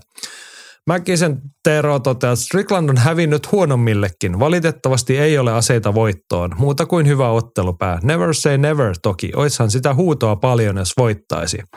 Olavi kommentoi, että Stricklandilla on mahis ristiinlyöntitilanteessa, mutta näen tässä kaksi optiota, miten tämä menee. Strickland joutuu isin ulos sulkemaksi eikä keksi kuinka pääsee lyömään ristiin. Sen jälkeen näemme taas yhden kuolettavan tylsän isi zone ja koko matsissa heitetään noin sata lyöntiä show päättyy isin pistevoittoon. Tai Strickland päättää pelata tuplaa ja kuittia, käy päälle kuin yleinen syyttäjä nukkuu toisen erän loppuun mennessä. No näetkö Jaakko jotain muita lopputulemia tälle taistolle? No kyllähän meidän pitää nähdä se haastajan voiton mahdollisuus myöskin. Vaikka se todennäköinen, niin, niin kyllähän se semmoinen alistus, voitto Stricklandilta on mahdollinen. Enkä tarvita mikään teknistaidollinen alistus, vaan semmoinen, että, että hän saisi vaikka matsia jotenkin kammettua mattoa ja pääsisi takomaan keskeytysvoiton matossa. Ja käyttämään sitä omaa isouttaan, tai siis fyysisyyttään ja semmoista hölmöyttään ja jäykkyyttään ja, ja raastaa sen voiton. Et se olisi se hänen voittonsa avain. Et eihän Stricklandkaan mikään yhden lyönnin tyrmäjä sille ole, mutta nämä, mitä tässä äsken luoteltiin, niin kyllähän ne on, on ne, ei Olavinhan nämä oli, niin nämä, nämä on mun mielestä oikeasti täysin valide ja, allekirjoitan ne molemmat, mutta lisää myös ton äh, Stricklandin voiton mahdollisuuden tollasella suorituksella siihen. Joo, no ollaan silleen samalla, että kyllähän noin Olavin kuvaamat kaksi skenaarioa, niin ne on ylivoimaisesti todennäköisimmät lopputulemat tässä. Että joko me ollaan nähty se jo liian monta, se ehkä jengiä vähän niin kuin harmittaa tässä ennalta, että kun ollaan nähty ennenkin se, että Adesanya ottaa mestaruusmatsissa voiton tekemällä minimaalisen vähän, joka on sitä mestarillista ottelemista omalla tavallaan. Toinen toisi ehkä mieluisampi, että Strickland pakottaisi niin kuin pistämään vähän hanaa pohjaa ja sitten katsottaisiin ja sitten siitä seuraisi jotain hienoa tai mm. näyttävää vähintäänkin. Jep. Mun mielestä olisi kyllä toi niinku sun ohuen ohut skenaario kaikkein hienoin, että Strickland tuli sieltä niinku tyyliin juokse päin ja saa se mattoon ja sitten rupeaa kurmoottamaan, niin olisi siinä jotain niinku semmoista elähdyttävää ja sitten nähtäisi oikeasti se, vähintäänkin, että noin pääsisi käymään siinä matsissa, niin nähtäisi se Adessanian suuruus tai sen suuruuden puuteet, miten hän selviytyisi niin kuin eteenpäin siitä tilanteesta. Ajattelin, että Stricklandkin on kuitenkin vasta 32. Ei hän ole mikään älyttömän vanha jätkä. Se on vaan, näyttää ehkä vähän vanhemmalle ja, ja, ja sitten kun jutut kun on 40-luvulta, niin, niin ne korostaa niitä piirteitä. Mutta mut kyllä Stricklandkin on kehittynyt tässä – tykkää siitä tai ei. Et en mä ole mikään hänen faninsa, mutta on mun pakko sanoa, että hän ottelee paremmin nyt kuin aiemmin. Niin, mä mietin taas tota ikäasiaa, kun urheilu täytyy se niin kuin matkan aikana kertynyt kuormattaa huomioon. Hänellä on 32 ammattilaisottelua alla ja tyyli on mitä on, niin en välttämättä näe häntä ottelemassa UFC-tasolla ihan hirveän monta vuotta. Sitten kun se lähtee se alamäki, niin se voi sieltä tulla Toki. aika reippaasti. Toki. Tai sitten hänestä tulee semmoinen seuraavan sukupolven Clay Guide ja kymmenen vuoden päästä Ylilänti podcastissa hihkutaan täällä flanellipaidat ja punainen lippis päässä. Onpa siistiä, kun firmamies Strickland painaa edelleen, jotta nuorta Jannu lyttyy tuolla. Ja laukoo hölmöyksiä. No ehkä hän on viisastunut, ehkä hänkin käy jotain kotikoulua tai joku opettaa hänelle jotain juttuja, niin jutut voi Mut, parantua ihan niin kuin urheilijanakin kehittyy.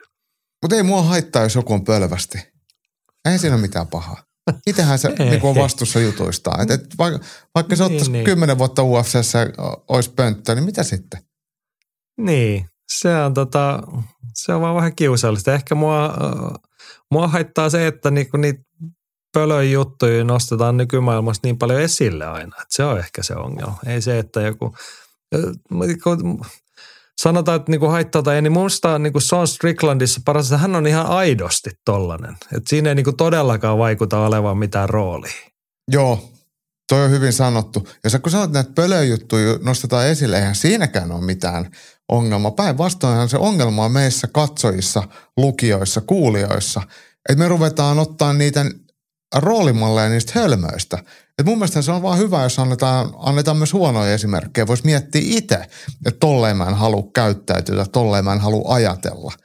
Mutta kun me ostetaan mm. ne sitten valmiina tuolta, niin se, se, me ollaan itse niitä ongelmia sitten siinä. Niin, eli päädytään nyt siihen yleiseen johtopäätökseen, että ihmiset on keskimäärin vähän tyhmiä vai? Yritätkö vähän... sanoa sitä?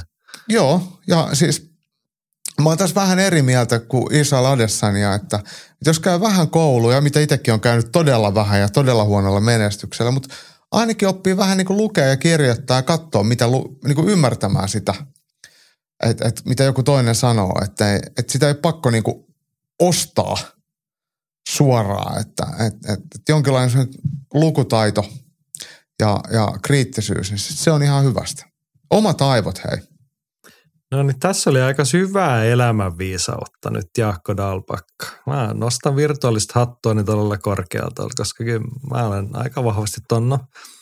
Ehkä sille puolesta, kun olen itse puolet elämästäni istunut erilaisten koulujen penkillä ja lukenut ja yrittänyt oppia ja ymmärtää, niin tota, kyllä mä näen sen just noin. Joo, huomaaks me ollaan tota viikon taistelusta puhuttu melko vähän ja kaikesta muusta sen ympärillä ja ihmisten luonteesta ja käytöksestä. Aina paljon. Mennäänkö nyt vaan ihan siihen, että Adesanya ja Strickland kummottis käy? Tylsä matsi. Eli viisi erää pistevoitto, 50, joo, joo, 44 joo. Adesanya. Joo, Olavi on Vai... kertonut mitä tapahtuu. Mä, mä luotan Olaviin. Mm. Mä ihan oikeasti, niin kuin, no pelkää on ehkä väärä sana, mutta niin kuin kammoksun sitä skenaarioa, että sunnuntai-aamulla, kun sit ihana syysaurinko paistaa ja hyvää teetä kupissa, sitten katsoo vähän UFCtä siinä, niin sitten sieltä tulee tollasta. Sitten sä rupeat miettimään, että onko ne viiden minuutin erät sittenkään kivoa, että voisiko ne olla esimerkiksi puolentoista niin. minuutin eri tai miksi Viaplayssa ei pysty laittaa samalta kuin YouTubessa, että katsoisi vaikka puolitoista kertaisella nopeudella sen lisää. Make it happen, hei. ei tämä nyt ole liikaa vaadittu, mutta joo. Olavi tuossa kuvasi ihan hyvin ne todennäköiset skenaariot, että toi on ehkä se todennäköisin. Se on Adessan ja kaikessa pölöydessä, niin hän on niin kuin strategisesti erittäin hyvä ottelija. Hän tunnistaa oman etunsa. Jos se etu on se, että hän pysyy etäällä ja poimii osumia ja voittaa eriä 25 minuuttia, niin eihän te ehkä sitten kiinnosta se, että tykkäskö jengi vai ei. Joo. Hei, saaks vielä lisää? Saa, totta kai. Tämä on sun podcast, sulla on mikrofoni siellä ja aika vapaat puheenvuorot yleensä. Me usein otetaan ja haetaan tukea näistä UFC-statseista ja ottelijoiden suoritusten numeroista, niin nyt jos koskaan – niin numerot ja voimasuhteet ottelussa niin ei ehkä matchaa. Molemmilla on paljon otteluita ja nykyaikaisia otteluita ja samoissa painoluokissa ja siellä on samoja vastustajia. Mutta mut nuo numerot jotenkin niin ei kerro kyllä totuutta. No miksi ne ei kerro totuutta, kun heillä on esimerkiksi niin ihan tuossa viimeisen viiden ottelijan otoksella, niin kaksi samaa nimeä ja voi sanoa, että yksi tai kaksi muuta vähän niin kuin samaa tasoakin melkein. Isla Adesanya lyö osumia neljä per minuutti, significant strikes per minute. Ja Sean Stricklandilla vastaava luku on noin kuusi. Eli Strickland löysi merkittävästi enemmän osumia. Ja tietenkin omaan maaliin, niin, niin Adesanyalla tulee pikkasen vajaa kolme ja Stricklandilla vähän yli neljä, mikä, mikä tietenkin on sitten jo enemmän mitä Adessana, mutta ei noin Adessanin luvut, ne ei ole mitenkään semmoista supermestarillista. Niissä on itse asiassa yllättävän paljon osumia suhteessa annettuihin lyönteihin hänen tyyliinsä nähden. Et kun hän on niin tavallaan koskematon, niin jotenkin tässä se varmaan se significant strikes – niin, niin ei, ei riitä kuvaamaan sitä, että hän varmaan lyö oikeasti tosi napakoita ja tosi tarkkoja osumia. Ja vastaavasti taas tämä Sean Stricklandin significant strike, kun ei tule tyrmäyksiä, niin ei oikeasti se ole mikään hirveän kova. Et, et nämä ihan selkeästi on niinku erilaisia sitten kuitenkin toisiinsa verrattuna, kun Stricklandilla on merkittävästi enemmän osumia. Ja hei, sitten vielä tämä, että Stricklandilla on yksi kaato per 15 minuuttia. Kaatojen onnistumisprosenttikin on 64 ja kaadon puolustus 84. Adesanialla kaatojen onnistumisprosentti on 6, äh, 0,06 per 15 minuuttia ja kaatojen onnistumisprosentti 14 ja kaadon puolustus 77. Niin näillä kaikilla osa-alueilla lukunottamatta otetut osumat Strickland pesee Adessanen mennen tulle. Mutta mut hän on silti selkeä ja räikeä altavastaaja kaikkien ennakko, ennakkoon aiheesta, aiheeseen perehtyneiden mielestä. Niin, tämä on oikeastaan tota se syy, miksi mä en tota käsikirjoituksia ottanut, että kun aina ne tilastot ei kauheasti kerro, mutta nyt mun tekee, tekee tota mieli palata siihen, mitä sä aikaisemmin viittasit tuohon noin – Israel Adessaneen ja tähän Fax School että mun lapset ei mene kouluun ja kyllä ne oppii niin kuin mun jutuista tai kotona ja kotiopetuksessa, niin koulussa saattaa esimerkiksi oppia hahmottamaan sen tyyppisiä asioita, että mitä tällaiset niin kuin tilastot, tai oppii niin kuin peilaamaan. Kyllähän noista luvuista saa irti, että kun saat katsoa, saat asettaa kontekstinsa nämä kaksi ihmistä, nämä kaksi urheilijaa vastakkain, ja sitten, että Sean Strickland osuu paljon, mutta osuuko Israel Adesania vastaan? Tai Israel Adesania osuu vähän vähemmän, mutta millä tavalla hän osuu? Tai sitten se, että mm. toihan näyttää niin kuin luokattoman huonolta – toi Israel Adesanya 0,06 kaatoo UFC-uralta. Mutta hän on, se tarkoittaa sitä, että hän on UFC-urallaan yhdessä matsissa tehnyt yhden onnistuneen kaadon. Sitten mm. hän ei, keskimäärin hän on ehkä sitten pikkasen yli kymmenen kertaa UFC-uralla ylipäätään yrittänyt sellaista asiaa. Et se, et, niinku, et ei se ole niinku merkityksellinen tilasto. niin. kohtaa, jos hän, on, jos hän on Alex Pereiran saanut kerran kaadettua, niin Simo Salmisään, että niin, mitä sitten? Jep. Joo. Ja jos sä kaadat niin takimaisella suoralla tai etumaisella koukulla, se riittää. niin, just näin. No niin, mutta tota, toivotaan parasta, pelätään jotain huonompaa skenaarioa ja sunnuntai aamulta on meidän viikon taistelu UFC keskisarjan tittelimatsi Israel Adesanya ja Sean Strickland. Hei, ennen kuin mennään noihin muihin matseihin ja tärppeihin, niin mä muuten lu- luulen, että me saadaan paikan päältä raporttia Sidnistä. Ylilyöntiperheen aktiivi Valtteri Piisku siellä päivystää muistaakseni katsomossa. Viestiteltiin Valtteri tuossa aikaisemmin kesällä, että jos, jos, jos tota, olisi sattunut meikäläinenkin sinne valuttelemaan, katsoa matseja, niin oltaisiin menty sitten jotain pööpöilemään, mutta se ei nyt osunut oikein omille kohille, mutta Valtterille se tietenkin terveisiä ja voisitte vaikka kertoa, että mikä, mikä siellä on oikeasti Joo. ollut pöhinä paikan päällä. Ei ole pitkään aikaa Valtterista kuulunut podcastin kysymysasiassa, mutta nyt taas aika siistiä saada kyllä paikan päältä pieni raportti, että mikä meininkiä. Näkyisikö, näkyisikö lintulaa? Se on tietty se olennainen kysymys sitten. Just näin. Vaikka Valtterilla on kuitenkin ringside-paikat siellä, niin tota, mm, se niin näin. on. No niin, mutta hei, ei, me ollaan jaariteltu hämmentävän pitkään taas matsista, josta, josta meillä ei hirveästi pitänyt olla sanottavaa, mutta ollaan puhuttu kaikki asiat sen ympärilläkin. Niin mennäänkö nyt UFC 293? Mä en siis ymmärrän ihmisten pienen pettymyksen siihen, että no tällainen pay-per-view-kortti, mutta et on siellä hyviäkin juttuja. Koitetaan löytää ne ja löydetään ne tärpit. Mennään tiiviseen tyyliin kerro. Joo, mä mainitsin jo Ruotsin Anton Turkaili, joka kohtaa Tyson Pedron. Ruotsalainen kolmannessa UFC-ottelussa, niin, niin aika 50-50 matsi. Jos Turkaali lähtisi painimaan, niin hän, hän voittaa Pedro ja toivotaan, että sieltä napataan sitten voitto. Joo, ja kuten sanottu, arvostetaan sitä, että siellä on, kun ei siellä ole suomalaisia, niin siellä on nyt edes joku ruotsalainen. Ei sitä tapahdu liian usein. Toivottavasti löytyisi joku norjalainen ja tanskalainen ja sitten viime kädessä tietty joku suomalainenkin voisi siellä ihan mieluusti olla. Ja meitä harmittaisi yhtään, mutta tota, iloitaan nyt edes veljeskansasta sitten. Mä käännän katseen tonne illan ihan ekaan matsiin. Silleen mielenkiintoista, kun euroilta alla, niin Australiaan kun mennään, niin illan ensimmäisessä matsissa kaksi, kaksi tota, eurooppalaisottelijaa vastakkain. Toinen heistä on vielä ranskalainen, kun viime viikonloppuna oteltiin Pariisissa – Kevin Jose, varmaan Jousset, jotenkin siihen suuntaan lausutaan, ranskalaisottelija, ja kohtaa Irlannin Kiefer Crosbyn, joka on 33-vuotiaana silleen ihan mielenkiintoinen tulokas, että hän on tämmöinen euroskenen tosi vakionimi. Bammassa ammattilaisura alkoi sieltä, sitten on promot ja kaupan myötä Bellatoriin. Ei kummassakaan mitään ihmeellistä lista eikä mitään ihan valtavia näyttejä, mutta nyt sitten tulokkaana UFC ja jos on jollekin tuttu nimi, niin nähnyt varmaan Euroillassa IMOF-kisoissa Perparim Salihun voittanut muun muassa. Taisi olla ne samat TM-kisat 2015, mitä tuossa aikaisemmin mainittu. Ja tämä Kevin Joseen läsnäolohan selittyy ilmeisesti sille, että hän on muutenkin hengailu noilla kulmilla. Sulla oli tästä tarkempaa tietoa. Joo, Mehistiös kertoo, että, tai siis Sami Mehamed, joka on Henri Lintulan valmentaja, että, että se on siellä samalla salilla reenaamassa. Jose on siellä Oseaniassa asunut ja harjoitellut ja otellut periaatteessa koko uransa ja epäili itse asiassa mehi sitäkin, että tyyli asui jossain asuntoautossa siinä salin pihalla.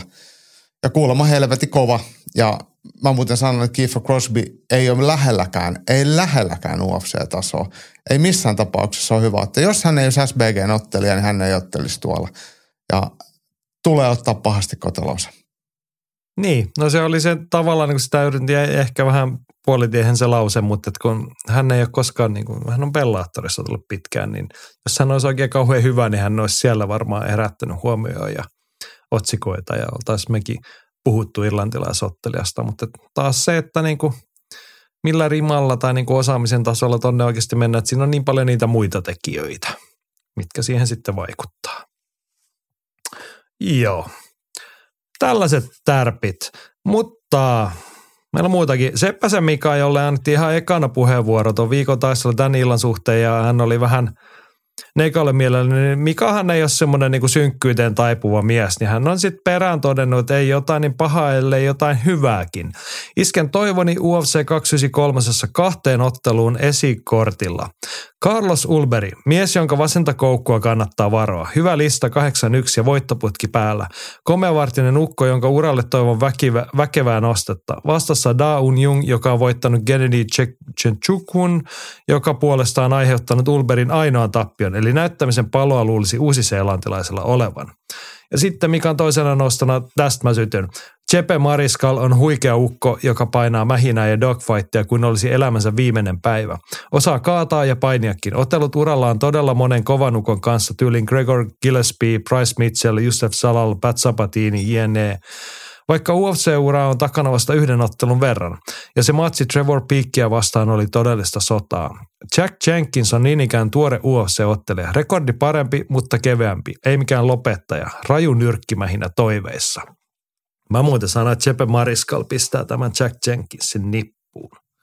Äh, joo, Jeppe Mariskal oli kyllä kova. Mä, nyt mäkin muistan, että, että miten tämä, mikä matsi oli kyseessä Trevor Peakia niin siis, vastaan. Vaikka se joo. meni, eikö se mennyt pisteille se matsi, niin se joo. oli kyllä tämän vuoden parhaita UFC-otteluita. Että siinä tehtiin eikä mietitty ihan liikaa juttuja. Joo, siis eikö ollut että Trevor Peak on sun aateveli, että, että siellä punaniska-klaanissa hengailette? Joo, kyllä. Ylistämme Herraa ja yritämme pysyä huumeista erossa. Takatukka, haulikko ja pick up on perusvarustuksemme. Joo, siis jos Trevor Peak, jos tässä nyt niin kuin sivupolku sallitaan, niin hänen tarinansa on kyllä elähdyttävä. Hän jostain huumeongelmista nousi ja joku käski, että me tonne purkamaan ahdistusta vapaattelusalille. Ja sitten hän tuli sinne ja totesi, että herra on minut tänne johdattanut ja herraa minä palvelen ja lyön ihmisiä tajuttomaksi. Ja nyt hän on UFC-ottelija, kaksi hyvin värikästä matsia ottanut. UFC-uralla on nyt tänä vuonna, niin mutta Chepe Mariskal siis otti Trevor Peakista voiton UFC-debytissään kesäkuussa, niin sitä lisää odotamme. Tilaamme Mikäs tätä. Toinen? Niin, Carlos Ulberi, hän kohtaa siis Down Jungin. Tästä tuumaat siitä. Ulberi on kyllä hyvä, hyvä potkunyrkkeilijä ja taitava ottelija pystyssä. Ja ei tämä eteläkorealainen, niin mä jotenkin niin haluaisin, että ne menestyisi, mutta ei ne oikein ole hirveän hyviä. Ne on tämmöistä niin vähän sama kuin japanilaiset, niin ei ne oikein pärjää sitten loput kuitenkaan kellekään. Et siellä on ihan muutamia hyviä, että, että, että tota. nyt, nyt tälläkin kaksi, kaksi tappio alla, niin, niin Down Jung, niin todennäköisesti nappaa tästä kolmannen tappio ja lähtee hakemaan vauhtia jostain muualta. Joo. Tämä on kyllä hyvin todennäköinen skenaario tähän matsiin. Joo, Henkalta vielä nosto. Fanien suosikki Bam Bam taitui Vaassa palaa häkkiin parin raskaan tappion jälkeen. Vastaan marssi Alexander Volkov on kyllä taas semmoinen matsi, missä en haluaisi kummankaan häviävän. Pahoin pelkään, että tälläkään kertaa ei tuivaansa pääse nauttimaan pissekengästä, vaan pitkä ja hyvien suorien päästä ottelua Volkov napsii voiton joko selkeästi pisteen tai keskeytyksellä. Hänellä on pituudessa ja ulottuvuudessa molemmissa liki 13 sentin etu, joka pelaa hänen pussiinsa, kun katsoo ottelutyyliä. Joo, tämä löytyy, oliko tämä toinen pääottelu? Joo. Oli, kyllä. Joo. Ja tässä on vielä siis, mä mä tykkään oikeasti molemmista. Musta Volkov on aika hyvä ottelija ja Tuivaasa ei ole ehkä niin hyvä, mutta, mutta se on niin hulluttelija. Se on niin letkeä jätkä. Siitä on pakko dikkaa. Mutta kun Volkov on pitkä ja se potki ihan varmasti Tuivaasaa vaan läskimahaan koko ajan ja pilaa sen, sen Tuivaasan ottelemisen. Niin. Mutta toki Tuivaasalla on, on nukutusvoimaa ja rohkeutta lähteä lyömään kilpaa. Et siinähän se, siihen se niinku perustuu se sen onnistuminen ja epäonnistuminen. Joo. Mä nostan nyt tästä lennosta, kun tuota ottelukorttia jäin tuossa tuijottamaan, niin kiinnittää huomioon tota illan kolmanneksi viimeinen ottelu, jossa on Manel Kape, josta mekin ollaan puhettu. Hän on varmaan ehkä niin kuin jotenkuten perusteltu UFC-pääkohdassa, mutta hänen vastustajansa Felipe Dos Santos. Mm. 7-0 listalla, 22-vuotias UFC-tulokas ja pay-per-view-kortin pääosion. Niin tässä on siis tämä Brassihan tuli Kaikara Francein varamieheksi, kun Kaikara France aivotärähdyksen takia niinku joutui jäämään veke. Ihan just tapahtunut tämä On sitten pari viikkoa aikaa ja Manel, Kap, Manel Kapeahan valitteli, että mitä helvetti, että tässä on kolme viikkoa vielä matsia aikaa, että kyllähän se hit parantuu aivotärähdyksestä. Mun mielestä se oli vähän niin kuin silleen, niin Joo. kun Kaikara Francein manageri, ne toi sen niin. ihan julkiseen tietoon, että tämä on se syy. Ja mun mielestä se on aika suoraselkäistä ja, ja toki terveyden kannalta erittäin tärkeää, että minkä tämmöisten aivoihin liittyvään pääkoppaan liittyvien ongelmien niin. tai risken kanssa ei pelleillä. On täysin samaa mieltä, mutta mä mietin tässä nyt nuoren prassin kannalta, että joo iso mahdollisuus, mutta aika, aika kovaa paikkaa poika pistetään 22-vuotiaana. Mm. Että eikö sitten oikeasti löytynyt, onko Manel Kappeen sellainen nimi, että nyt ketään sitten ollut? Siellä tarjolla. on varmaan vaan kaikki ollut just varattuna ja sitten ollaan tuo hevo perseessä, niin Jenkeille se on sitten niin kuin, kun jos siellä on näitä jotain vaikka jenkkiottelijoita vapaana, niin ne, ne, ne voisivat sanoa, että ei, nyt, nyt ei pysty lähteä. Mut, mutta siellä on kyllä aika paljon ottelijoita buukattunakin. Ja pitää tietenkin niin. olla sitten ihan kohtuullisen hyvä. Ja toki sitten puhutaan miesten kärpässarjasta, pikkuukoista, niin siellä se lista ja jono on kyllä sitten uhompi sekä UFC että maailmanlaajuisesti, mutta et, olisihan tuohon voinut vaikka Abdul Husseini ottaa. Niin mä tajun, miksi ne soittanut. Ei, ehkä ne on lähettänyt sähköpostia. Joku niin, tai siinä on mennyt faksi. niin. Joo, mutta vielä seuraava mielenkiintoinen. Siis on tuo joku syy, että Felipe Dos Santos on tohon paikkaan nostaa. Manel Kappe on kuitenkin jo kokenut, meritoitunut ottelija. Niin 22-vuotias prassi tuossa tontilla, niin seuraan no kyllä voin, mielenkiinnolla. Mä voin sanoa, että et, et, et syy on siinä, että sen manager on todennäköisesti Alex Davis. Joo, Juteboxin ukkoja saa Paulasta, että tietyltä salilta, tietystä tiimeistä ja tietyltä managerilta, niin tämmöisiä asioita on tapana hoituu. Sitten voidaan miettiä, että miksi ne tietyillä muilla ei sit hoidu. No joo. Mut, joo, mä, mä hei sanon vielä nopeasti tästä Alex Davisista, niin, niin tota, tämähän oli ihan vain heitto, et, et, mutta hän on tosi monen näiden brassiottelijoiden, varsinkin tämmöisten nousikkaiden ja vähemmän tunnettujen manageri, että et hänhän on just näitä UFC lempparimanagereja, että sieltä löytyy ottelija joka tilanteeseen ja pitää aina UFCn puolta. Ja, ja että, et, et, niin. et sillä, että – ja saat, mä luulen, että hän on sen tyyppinen, kun hän on tuossa asemassa, niin hän, mä veikkaan, että hän tekee samaa, millä esimerkiksi niin kuin Teemu Pakkalan tai Makvan Amerikaani päätyvät ruotsalaismanagerien kautta ufc että kun on jossain tontti tarjolla, niin hänelle ei välttämättä ole tämmöistä Dos Santonia omassa tallissa, mutta sitten hän voi soittaa sinne, että hei, UFC-matsi kolme viikkoa, tutko mun asiakkaaksi. Mm. Niin aika ei. moni tulee siinä kohtaa. Kyllä, kyllä. Joo, ja sitten se soppari, minkä sä teet, niin se ei välttämättä urheilijan kannalta lukutaidottomalla no, brasilialaisella, siis mikä on niinku maailman paras. E- eri juttu. Siinä sitten taas tullaan siihen, että onko joku käynyt sen koulun, vai onko se sanonut fuck schoolia, niin kuin, että mihin sitä pistetään nimensä, mihin papereihin. Mutta niin. Tota. No joo, mutta hei, tällainen UFC 293. Australian Sydneyssä, tar- mutta jenkki-aikataululla otella tarkoittaa, että meillä suht normaalia. UFC Fight Passilta sunnuntai puolella kello 01 lähtee esiottelut käyntiin pääkortti Viaplaylla kello 05 sunnuntai-aamuna. Meinaisiko katsoa ja pitää kisastudio tai jotain? Mä en tiedä, pidäks mä UFCstä, mutta mä ehkä sitä FCR ajattelin lauantai-iltana katsoa. Katsotaan nyt vähän, että miten tuo viikonloppu menee, että No Ei, niin, eikä sitä tiedä, että se viideltä herääminen nyt mikä on mahdoton ajatus sunnuntaina. Kuka nyt haluaisi nukkua?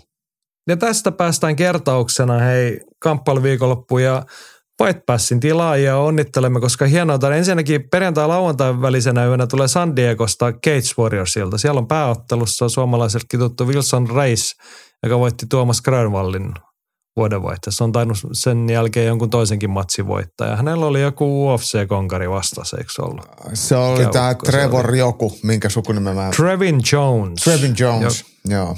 Joka on tuoreeltaan nyt UFC-uran jälkeen lähtee tavoittelemaan ehkä uutta nousua. Ei mitään kauhean maininnan arvosta muuten San Diegossa, paitsi että Jesus ottelee, John de Jesus ottelee siellä. Katsokaa, jos katsotte. Mutta lauantai-ilta UFC Fight Passilla aika maukas. Se oli puoli viideltä vai puoli kuudelta alkaa se Full Contact Contender Liverpoolista. Siellä on toisessa pääottelussa Markus Mäkiventelä. Ja sitten kello 20 Fight Passilla Fight Club Rush 17 Uppsalasta Ruotsista. Siellä on Toni Lampinen ja Valtteri Hakkinen, eikö vaan? Piti etunimen. Eikö se Valtteri ollut? Oli, Sitten? joo. Eikö Werner Joo. nyt viikonloppuna sekä itse? Joo, eli lauantai-iltana kasilta lähtee toi FCR Fight Passilta. Sitä ennen jo FCC oli se organisaatio. Fight Passilläkin Markus Mäkiventelä Seinäjoen suuruus siellä. Missä jatkot? No, missä jatkot? Liverpoolin rannassa luultavasti. Siinähän mm. oli ihan viihtyisää seutua siinä satamaaltaan. Se on muuten hienoksi laitettu silloin. Niin on. Mä voisin muuten lähteä ihan hyvin käymään Liverpoolissa. Liverpool on vähän tämmöinen köyhän miehen Turku. Ne on ollut Turun jälkeen Euroopan kulttuuripääkaupunki, niin sielläkin la- oli se rantahan oli laitettu niin kuin sen merkeissä vanha teollinen satama-alue tehty tämmöiseksi kulttuurialueeksi. Se oli kyllä viehättävä paikka. Mehän käytiin Ei- Beatles-museossakin siellä. Kyllä, kyllä. Mutta siellä jatkot make. kyllä siellä kapakkaa löytyy varmasti. Joo. Joo, viikonloppuna vielä kirjeenvaihtaja Sarjoilla kertoo, että Glory 88 isketään lauantaina Pariisissa. Kortti on muuten täytetty melko tuntemattomilla ranskalaisilla, mutta pääottelussa nähdään Badr Harin paluu eläkkeeltä. Vastustajaksi on kaivettu UFCstä vuonna 2010 potkut saanut James McSweeney. Ottelun ainoa tarkoitus on tietysti saada Badr Harille ensimmäinen voitto kahdeksaan vuoteen ja samalla paikka joulukuun isoon kahdeksan miehen turnaukseen. No Mm. kyllä sä varmaan aika innoissaan nyt tuot Badr Harin palusta. On. Kyllä mä oon. Se on aina ollut mulla jotenkin semmoinen otteli, mistä mä en ole koskaan oikein pitänyt. Mä, mä en ole koskaan digannut siitä. Okay. Mutta nyt, nyt, nyt hän kyllä voittaa. On ihan varma. No se on kyllä todennäköisyydet on sen puolella. Mut Pariisissa mielenkiintoista. Ja Servo Palani, ammattinyrkkeilijä, tuoreita nimiämme kommentoi tuohon, että Peposhin matsi kiinnostaa. Tähän tarkoittaa, että tuolla Pariisissa otellaan miesten raskaassarjassa Denis Vosik vastaan Berjan, Berjan, Berjan, miten tuolla Peposhi. Isot äijät mä hinoin. Ei, ei, ei. Nämä, Potkunen. nämä, on- nämä on kuusi vitosia. Ei ole No raskassa. miten mä olin katsomassa sitä raskassarjaa? Mä sitten katsoin Ei, jotenkin nämä, väärin. on- nämä on kuusi vitosia. No Okei, okay, okei. Okay. No niin, mä luin, luin jotain Kloorin tiedotetta nopeasti tuossa, että mitä ukko enää olikaan. Mutta mut luotamme Servan sanaan, että jos Pepossi matsi kiinnostaa, niin se on varmasti hyvä. Mm. Gloria näkee, heillä on se oma netti-tv ja sitten tuore tieto. No otetaanpa se nyt tähän väliin, kun mä löydän sen täältä käsikirjoituksesta. Nimittäin Andyhän sen kertoi. Meidän mediakorneri tähän väliin. Ei kun anteeksi, nyt mä sekoitan. Mutta otetaan se tähän väliin. Koska se, joo. K1 uutta tulemista pääsee seuraamaan myös Suomessa. K1 on tehnyt jakelusopimuksen Dazonin kanssa. Lähetykset alkavat K1 Rebirth-turnauksesta viikonloppuna. K1 lisäksi palvelun valikoimaan tulee japanilaisen Quintet lukkopaini-organisaation tuotantoa. Rebirth sisältää 15 ottelua luonnollisesti raskaan sarjan kahdeksan miehen turnauksen. Turnaus on kohtuullisen hyvätasoinen, mutta mutta ei kyllä voi kilpailla Glorin vastaavan kanssa. King of Kingsin raskaan sarjan mestari Mihal Turinski on mukana turnauksessa, eli tässä voisi olla suomalaisillekin väylä Japaniin. Turnauksen lisäksi tapahtumassa on alle 50, 55 kilon titteliottelu, jossa sarjan ykkösnimenä pidetty Masahi Kumura haastaa hallitsevan mestarin Akihiro Kanekon. Kumura vastaa Kaneko. Dazonilta, mm. meinaaks katsoa? No mä just tätä katson Dazonilta, että mä en löydä sitä lähetystä no, nyt, mutta ei mutta ole ehkä vaan osannut päivittää. Mutta siis mä sotkin tuossa nyt asioita, meni Gloorit ja K1 pääsi sekaisin, mutta Gloorilla, heillä on se oma netti-TV. Joo, joo. Eiks vaan? Se maksaa, on, ei se maksaa monta euroa per tapahtuma. Kattokaa sieltä. Joo. Joo. Tällainen kamppailu viikonloppu. Sitten meillä on vielä postiosio perkaamatta. Ylilyönti podcast. Kamppailukansan radio. Ja Kamppailukansanradiosta hyvää päivää. Otetaan me- mediakatsaus jatkuu muiden medioiden uutisoinnilla. Iltalehti oli pistänyt jutun otsikolla, onko tässä kaikkien aikojen kummallisin vapaaottelu. Ruotsalainen TikTokka jyräsi vastustajansa. Masaalit on linkittänyt ja vastaus otsikon kysymykseen ei ole, mutta oma kysymys. Miksi ruotsalaiset tekee tämänkin paremmin? Mistä meille vapaattelemaan 160-kiloinen sometähti? Tai voisiko joku meidän amatööri ottaa tota vastaan, vaikka Max Hynninen? No niin, iso kysymys. Miksi ruotsalaiset tekee tämänkin meitä paremmin? Hmm. No on, eikö Ruotsi ole tämmöinen meidän isovelivaltio ja sit siitä me, meille jää tippuu sitä roiskeita, mitä, mitä tippuu. Ja ehkä meillä sitten tehdään tämä sille, että tulee 120 kiloinen sometähti ja se ottaa sitä matsia. Ei ehkä ihan yhtä hyvä, mutta melkein. niin. Ruotsi on vanha kuningaskunta ja länsimaa ja siellä on aina osattu viihdettä tehdä vähän paremmin kuin meillä. Niin mutta siitä hei hyvä uutinen, että me voidaan ottaa mallia ja kopioida, että jos nyt saataisiin se 120-kiloinen sometähti, niin se voi vaikka sitten seuraavassa Keitsissä tai Hamarassa tai Kareliassa ottaa matsia. Varmasti kaikki intoilee iltapäivälehdet mukaan lukien. Tiedätkö sellaisen perussäännön, mikä on vastaus, kun median otsikossa on kysymys? Mm, en. No se vastaus on ei. Että jos kysymys oli tuossa äsken, että onko tässä kaikkien aikojen kummallisin vapaattelu, niin se kysymys on aina lähtökohtaisesti. Se vastaus on aina ei. Mm, mutta se heittää kysymys... sen kuitenkin kysymyksen ilmoille, että sitten se voi olla niin, se... niin, mutta että nyt sä voit, niin kuin, että sä tiedät tämän nyrkkisäännön, että se yleensä Joo. se vastaus on ei. Ja tota, niin kuin Masakin sanoi, niin ei ole. Ja Jarko oli siihen kommentoinut, että ei ole ressukat kuulleet Fight-sirkuksesta. Oletko kattellut netistä Fight Circus? en, en, en ole. Mä pistin ihan tuossa vaan niin nopeasti Googleen ensimmäisen, kun se on tietty tarjoaa Googleenkin niitä videoita, niin siinä oli, oliko kaksi naista vastaan mies, joku tämmöinen MMA-matsi. Niin. Ah. Älkää nyt viittikö siellä Iltalehdessä. Rupette katsoa Fight Circusta, teette siitä juttuja. Joo. Joo. No niin. Toi varmaan bongattu jostain ruotsalaisesta lehdestä. Joo, ja siis onhan se varmaan iso juttu ollut, että jos se joku TikTok-tähti on siellä jyrännyt vastustajansa. Mm. Siellä oli siis Iltalehden jutus, voitte käydä, kun siellä oli tarkka kuvaus kymatsista, että ei tarvitse nyt ruveta mitään pay-per-viewt ostamaan, jos kiinnostaa. Joo, mediakatsauksessa vielä tota, olikohan tämä nyt Yle juttu, minkä Samuel oli linkannut, että kansainvälinen painiliitto UVV oli sulkenut 26 venäläistä ja valkovenäläistä painia MM-kisoista. Yhteensä oli selvitetty, oliko se 235 tämän ilmansuunnan – urheilijaa tai taustajoukkoihin kuuluvaa, kuuluvaa ihmistä. 26 kohdalla oli todettu, että teillä on liikaa kytköksiä Venäjän käymään hyökkäyssotaan Ukrainassa, että joko armeijan väkeä tai tukevat sotaa. Mutta kiva kuulla, että siellä on yli 200 tyyppiä, jotka ei ne ole varmaan kuullutkaan koko sodasta. Ne voi ei joo, ei, ei. Mä rupesin miettimään, että jos ne on niin MM-kilpailuihin akkreditointiin hakeneet, siellä on kaikki hierojia ja joukkueenjohtajia ja kaikkea tämmöistä tämmöistä vaikka, että kuinka moni on oikeasti näistä 26 urheilijaa, että, että, että oikeasti blokatako yhtään urheilijaa sieltä. Ja sitten just nämä, ketä on blokattu, niin ne on varmaan semmoisia, että ne on sotil, sotilasarvoltaan kenraaleja ja niiden Facebook-profiilissa ne ajaa tankilla jossain tuolla tota Donetskin kadulla. No Venäjällä on kyllä pitkät kulttuuriset perinteet siihen, että kun on näitä armeijan ja KGPn ja muiden urheiluseuroja, että on niin kuin sotilasarvolta niin kuin ainakin muodollisesti sotilaita, paljon siis urheilijoita on käytännössä työllistetty jo neuvostoaikana. Paljon sillä se perinne on jatkunut, että varmasti on jotkut noista urheilijoitakin, mutta Samuelilla oli ihan relevantti kysymys, että kuinka paljon on luottoa tähän tutkimusprosessiin? Nolla. Joo, joku oli siihen tainnut kommentoida, että yhden desimaalin tarkkuudella 0,0.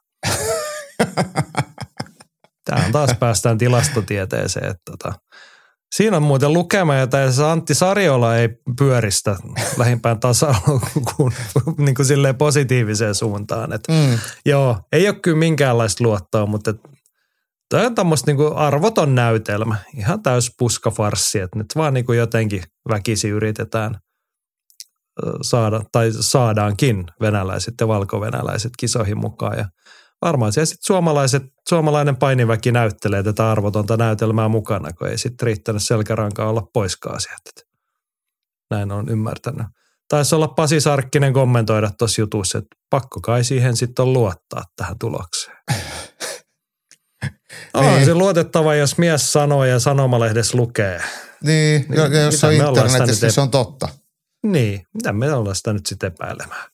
Ja siitä vaan painikisoihin kaikki reippain mieli. Ja pulis. Viime viikon podcastiin palataan. Jeri toteaa, että Janin ennustus ei Cage Warriors-mestareiden osalta osunut oikeaan. Toki Charriereltä komea lopetus. Onko tasoero UFC ja Cage Warriorsin välillä vain niin iso, että siellä hallinneet mestarit eivät UFC-kehissä pärjää?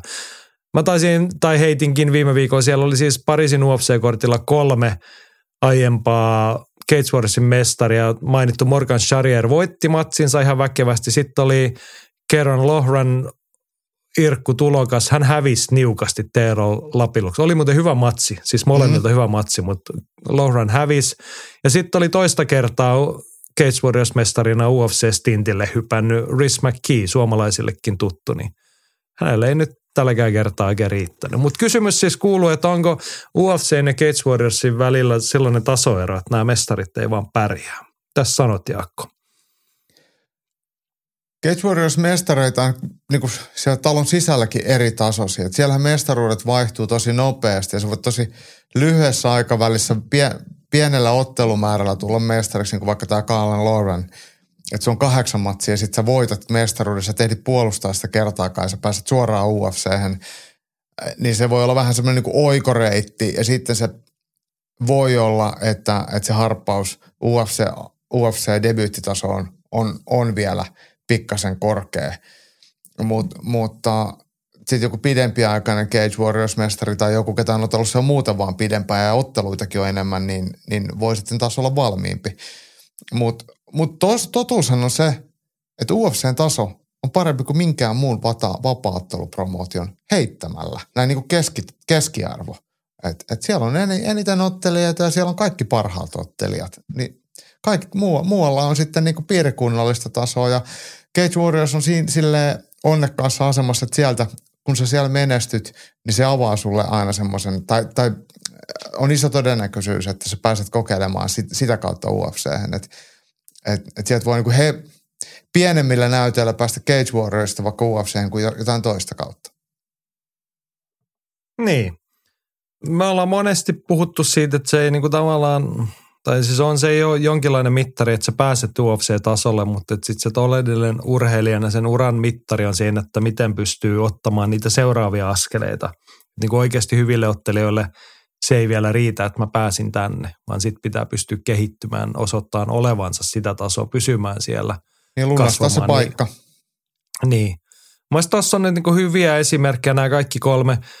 Karen Lohran, mä luulen, että hänestä tulee hyvä UFC-ottelija. Mutta Mm. hän, hän ehkä päätyi sinne liian nopeasti. Hänellä on alle kymmenen matsia kokemusta.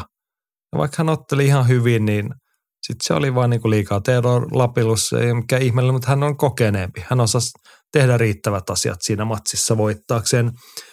Rhys McKee, kiistatta me puhuttiin hänestä silloin, hän oli ihan hyvä. Cage Warriorissa sai nopeasti sopimuksen eikä mitään palaa siellä. Silloin todettiin, että no hän oli siellä liian nopeasti, että hän ei ollut kypsä. No nyt hän otti pari matsia välissä, hän on siellä taas. Mm. Mm. Ei se nyt sitten mennyt sen paljon. Hän on ton tasoinen ottelija sitten. Niin ja sitten en ainoa tiedä. voittajista, eli Morgan Charrier, niin Charrierhan ei esimerkiksi ole Cage Warriors mestari enää. Et, et hän, niin, hän mutta on ollut. on niin. ollut. Ja hän Juu. ko- kohtasi debutantin matsissaan, mutta, mutta, mutta silläkään Niin, ei mutta ole mä, mitään mä ajattelin sen niin päin niin kuin siltä, että Morgan Charrier on sitten näitä kahta selvästi kokeneempi. Hän on ollut paitsi Warriorsin mestari niin kuin kaiken näköisissä illoissa, kaiken näköisissä paikoissa, ollut niin kuin, tiu, niin kuin hyvin laadukkaissa Cage Warriors-matseissa siinä. Kyllä. Että oli, hän, hän on niin kokenut, että tämä oli hänelle, niin kuin, jos se nyt varmasti siis iso juttu päästä UFC, mutta niin kuin urheilullisesti yksi matsi muiden jatkumana. Ja hän on Joo. niin kokenut niin kuin kypsä siihen, että okei, se on nyt pieni areena tai iso areena ja parilla yleisöä tai ei. Ja hän pystyy sen hanskaamaan ja niin kuin pystyikin. Niin ei, ei sitä ehkä voi yleistää, että on, no voi sen yleistää, niin kuin joo, se keskimääräinen UFCn taso on hyvin erilainen kuin Cage Warriorsin yleinen taso, mutta sitten kun me otetaan Cage mestareitten kärkitaso ja sitten ne vastustajat, ketä vastaan he UFC-tulokkaana useimmiten kohtaavat, niin ei siinä nyt mitään dramaattista eroa ole. Ei. Mutta tullaan niinku siihen yksilötasolle, että miten ne asiat suhtautuu. Joo. Haluatko sanoa tähän jotain vielä? Ei oikeastaan mitään kuin Morgan Charrier on mun mielestä edelleen hieno mies. Tyylikäs, tyylikäs kampaus. Joo. Ei, ei ihan Saint Denis-tasoa se lempinimi, mutta The Last Pirate, niin on siinä jotain niin kuin, siinä semmoista mukavaa vibaa. Niin on, niin on. Joo. Vielä viime viikon podcastista, jossa puhuttiin tämmöisistä niin kuin vaihtoehtoisista tavoista järjestää kamppailuurheilua ja Andy toteaa, että viime viikolla ehdotettiin olutvapaaottelua. Taimaassa on kannabiksen laillistamisen jälkeen keksitty jo seuraava askel, nimittäin weed boxing, jossa ennen tainyrkkeilymatsia poltetaan jointit. Tässä organisaatiossa voi otella kohsa muissa.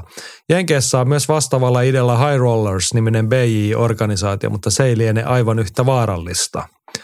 Hanno se Jimi kysyy, että eikö Tent Planet Jujuissa ole tuota pössyttelyrullaamista kerran Bravon ja Roganin YMS. No ainakin he vahvasti puhuvat sen puolesta. En nyt lähde leimaamaan koko kymppiplaneetan jengiä pössyttelijöiksi, mutta tota. Mutta tota, mitä sanot, High Rollers ja Weedboxing, kumpaa lähtisit kokeilemaan?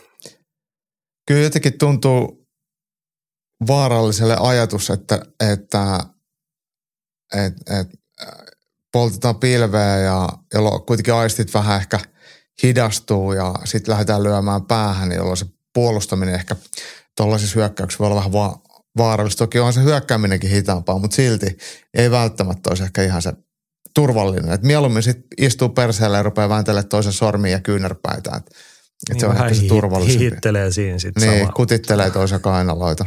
Mutta mut, mut, mut en, mä, en mä jotenkin, hirveän vaikea nähdä tuossa mitään jotenkaan semmoista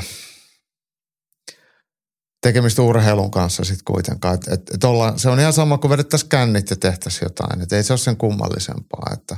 No urheilu, se on viihdeurheilukin. Niin, Mut niin. Mä oon vähän pettynyt itseäni, kun mä viime viikolla osannut tätä niin kuin, nähdä tätä suomalaiskansallista visiota. Lopultahan tässä niin kuin pitää kuitenkin mennä, kun suomalaiset on se talvi- ja jatkosodan kansa ja uljeiden perinteiden miehiä ja naisia ja muita olemme, niin kyllähän se suomalainen versio, tästä on tietenkin pervitiin paini.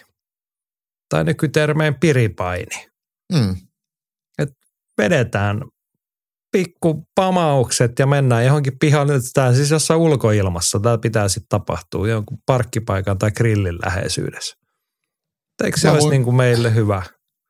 Mä voin kertoa, että, että, että tota varmasti harrastetaan noilla, noilla tota, Mutta ei ole osattu tuotteistaa tätä vielä. Ei, ei mutta olin sanomassa, että, että, että virkavalta esimerkiksi niin taitaa ja järjestysmiehet niin saa harrastaa tätä harva se viikko tätä Yritätkö sä piripainia. nyt sanoa, että meidän virkavalta kisailee tuo piripäissään viikonloppuisin?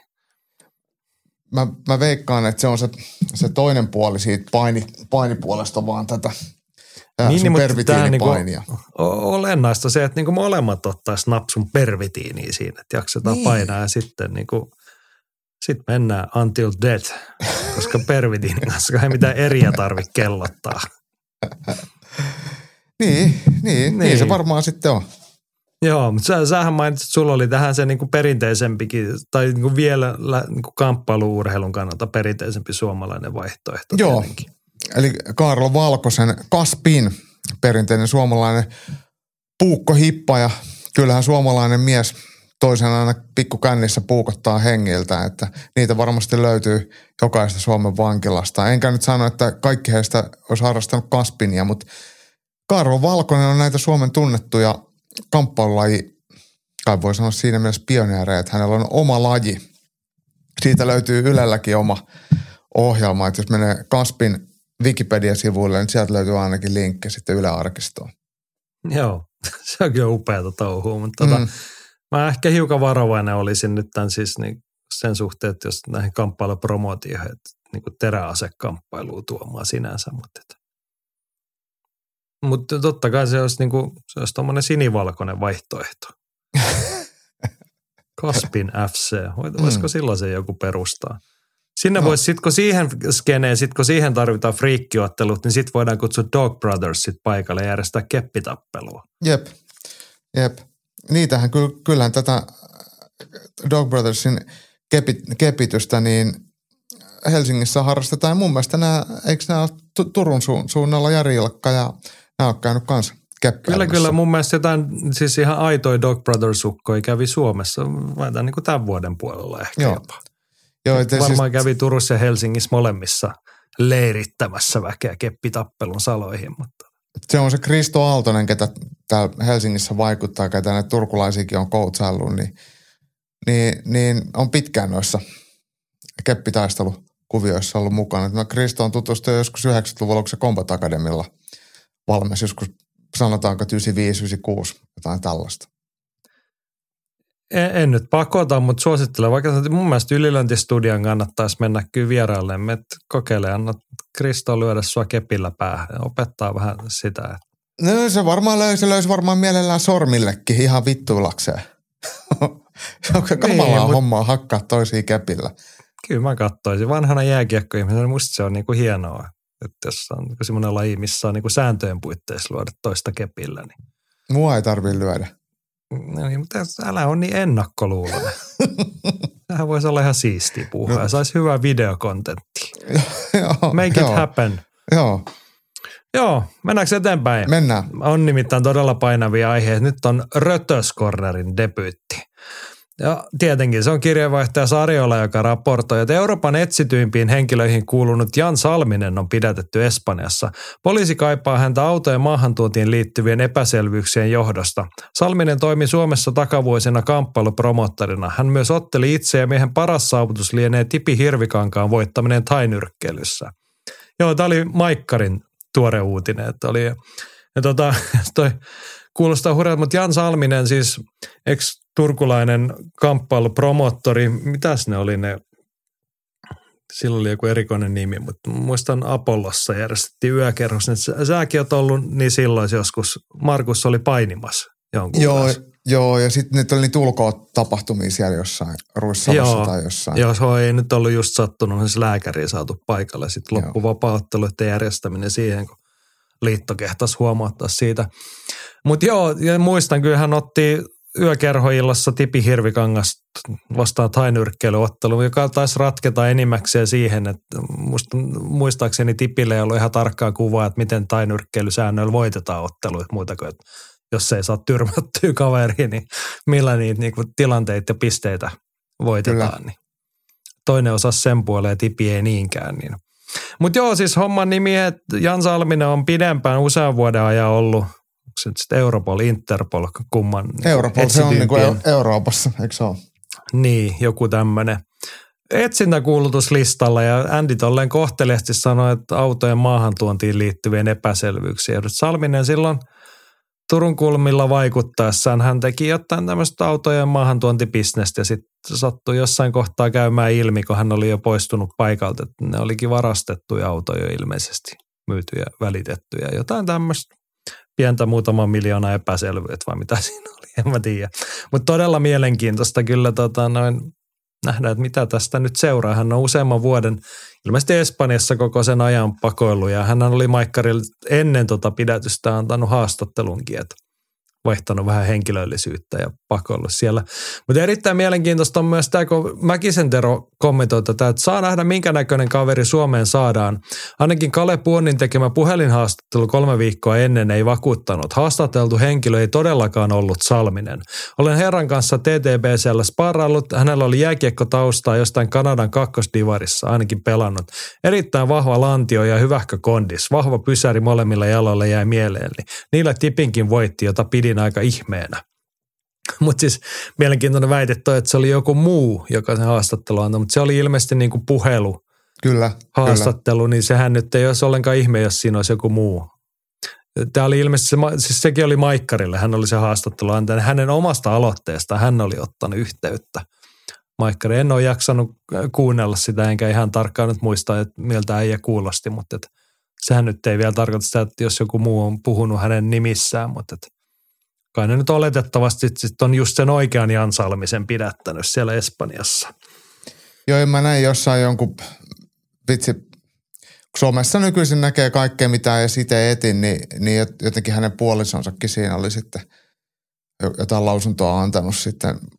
Mutta jos se nyt ihan väärin muista, niin joskus aikaisemmin, silloin kun hän vielä ihan julkisesti siellä Espanjassa asui ja pystyi seuraalle, mitä Jani teki siellä, tai Jan teki siellä, niin sam, käsittääkseni sama, saman naisen kanssa oli jo silloin. Että et onhan jotenkin tylsää, että toinen puoli perheestä lähtee Suomeen lusimaan ja toinen jää sitten sinne rötös tai rosvorannikolle sitten lämpimään. Niin. Mutta mut se, on, se on tietenkin, jokainen on ammattiinsa valinnut.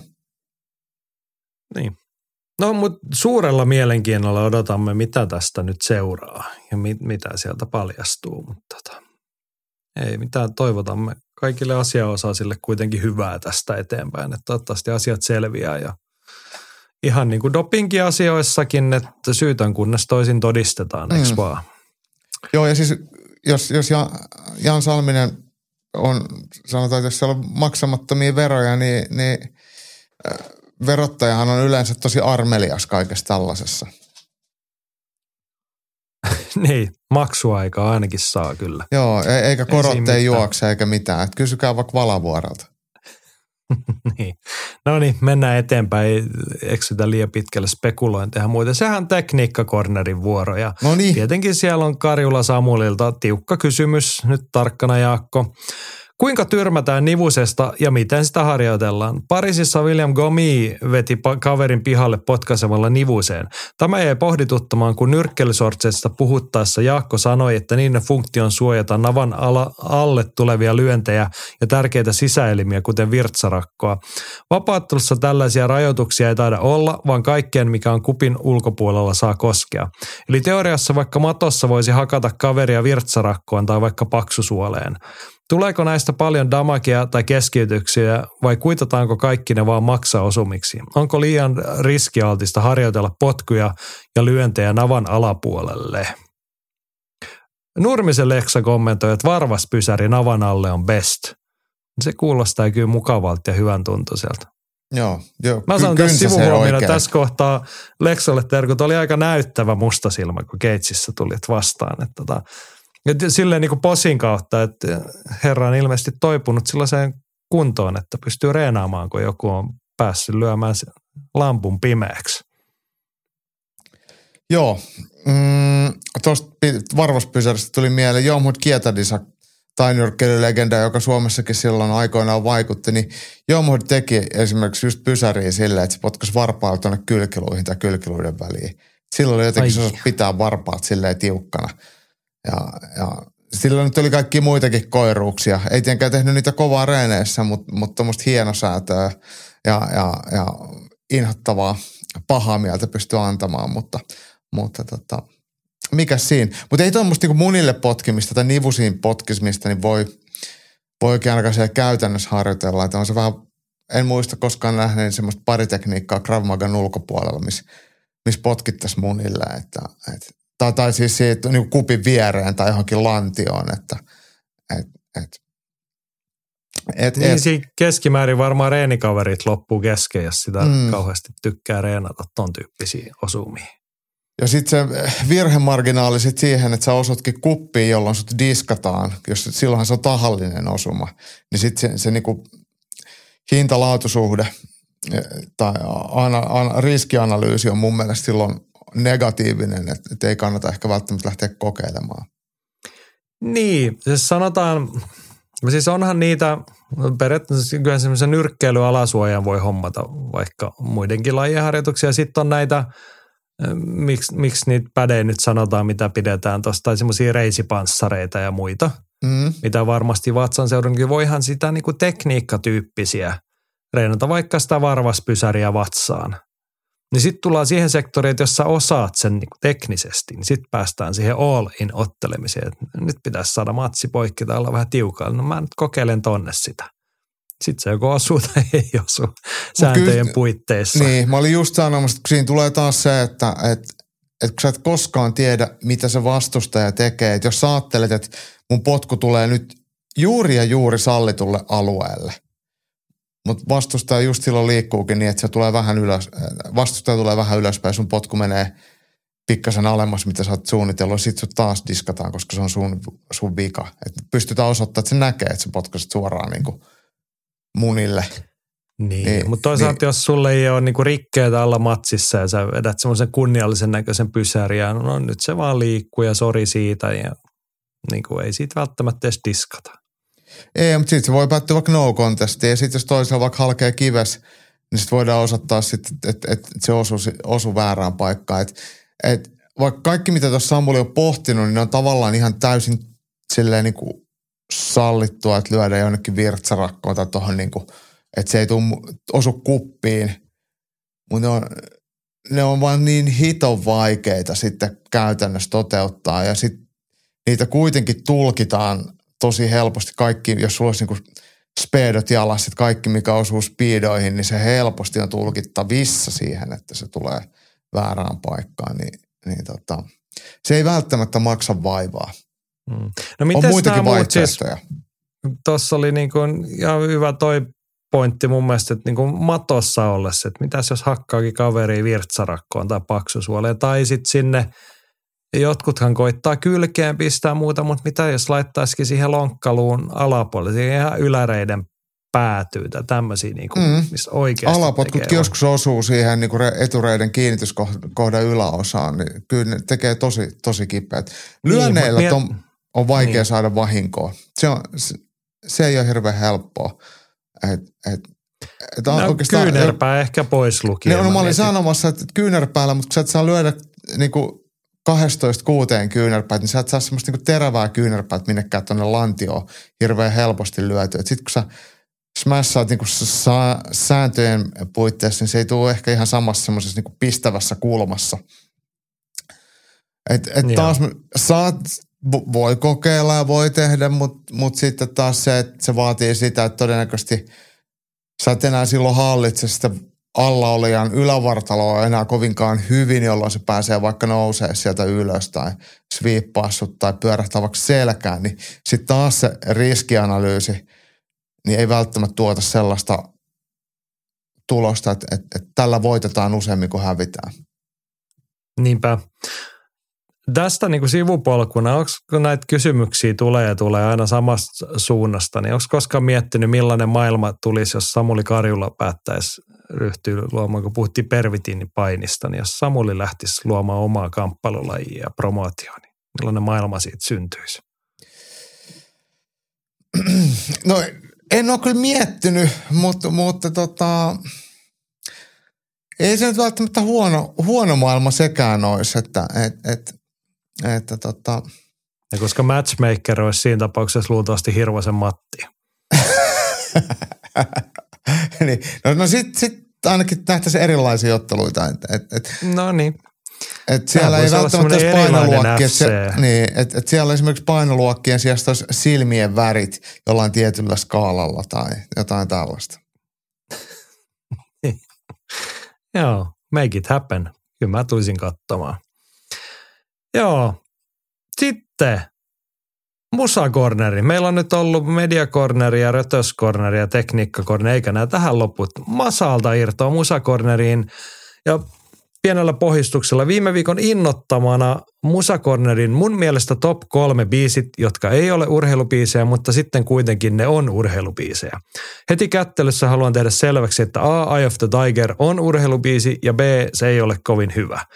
Nämä biisit on sellaisia, jotka on ihan mun soittolistalla. Esim. Dirlandaa puuttuu siksi, koska kuuntelen sitä vain harvakseltaan Tepsin pelien jälkeen. Niin Se on kyllä kummallista. Kyllä Kai Hyttisen Dirlandaa kannattaisi soida vähän joka päivä. Se on muuten aika Joo. paska. Ei, se on paska. Sä et vaan ymmärrä sitä, sen Niin. hienoutta. Se on varmaan Haluatko tämmöinen maantieteellinen ero. No se on tämmöisiä kulttuuri. Sä oot sieltä jostain Venäjän rajalta kotoisin ja me ollaan sitten taas täällä Turun, Turun suunnalla Masan kanssa, me ollaan niin kuin länsimaihin kallellaan. Euroopan tuulet puhaltaa tuosta Itämeren yli tänne asti. Niin. Nämä on tämmöisiä pieniä nyanssieroja, mutta haluatko mm. kuulla tämän Masan top kolme listan biisit, jotka ei ole urheilubiisejä, mutta sitten kuitenkin on urheilubiisejä? Haluan. Sijalla kolme, Neil Diamondin Sweet Caroline. Eli siis jotenkin näin se meni. Joskus Ysärillä joku baseball-joukko soitatutti tätä, kun joku heidän yleisöstään oli saanut Caroline-nimisen tyttären. Näin biisi rautti ovea urheilubiisi markkinoille. Sitten tuli joku potkupalloturnaus, jossa Englanti omi tämän. Sitten Tyson Fury ja Anthony Joshua törmäs sattumalta lomalle ja Joshua otti heistä kuvan ja viittasi tähän biis- biisin somepostauksessaan. Tässä kohtaa minä sain kuulla, että tämä on urheilubiisi. Hieno biisi muutenkin. No tästä ollaan kaikki samaa mieltä. Neil Diamondin Sweet Caroline, se on kyllä omassa tyylilajissa hieno biisi. Joo, on, on, on hyvä kappale. Ja siis Briteissähän tämä on synonyymi urheilussa. Kyllä, kyllä. Siis ja nykypäivänä hyvin paljon vapaattelijat käyttää, nyrkkeilijät käyttää sisään tulossa, mutta alun perin enemmänkin just jenkkipäädystä. Baseball sen muuallakin siihen on monesti kyllä törmännyt, että tutulta kuulostaa ja kaikki osaa sitten aina laulaa sitä kertosäättä vähän mukana. Joo, mä saan listan siellä kaksi. John Den- Denver, Take Me Home, Country Roads. Lähes lukuisilla Yhdysvaltain matkoilla olen vain kerran päässyt seuraamaan niin sanottua Major League-urheilua. Tämä oli NHL-peli St. Louis Bluesin peli mun NHL Chicago Blackhawksia vastaan. Tässä St. Louis Bluesin kotiottelussa alkoi yhtäkkiä yhteislaulantana kyseinen biisi. Ensimmäiset ajatukset oli, että onpa tarttuva biisi ja miksi hitossa Missourissa lauletaan Länsi-Virginian palaamisesta. No selvitin. Siis biisin toi peleihin kaveri nimeltä Jason Pippi. Ihan en tavoittanut mikä kaverin asema tai rooli on, mutta oli vastuussa yleisen laulattamisesta. Ensin oli kokeillut Sweet Carolinea, mutta ei oikein lähtenyt.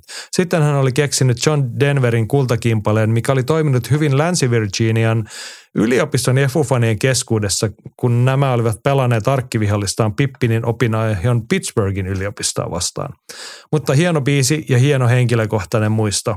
Ai niin, ja Chicago Blackhawks on joukkueeni sen takia, kun ekalla luokalla piti valita NHL-reppu, koska muillakin oli. Lätkästä mitään tietämättä, niin valitsin sen repun, missä oli hieno Intianin kuva.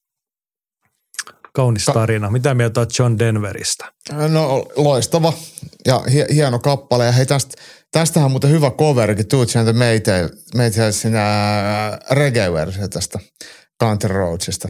Joo, mä tykkään ehkä enemmän sen suuntaan, mutta sä oot tommonen country kyllä. No mä oon, mä oon tämmönen tota, mutta mä en ole samanlainen kulttuurillinen omia kuin Masa, että mä en mitään intianien kuvia ei voi kantaa. Vai miten se menee?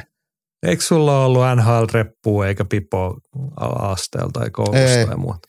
Mutta hei, itse asiassa, kyllähän mä oon, koska mullahan on ollut Redskinsin lippis.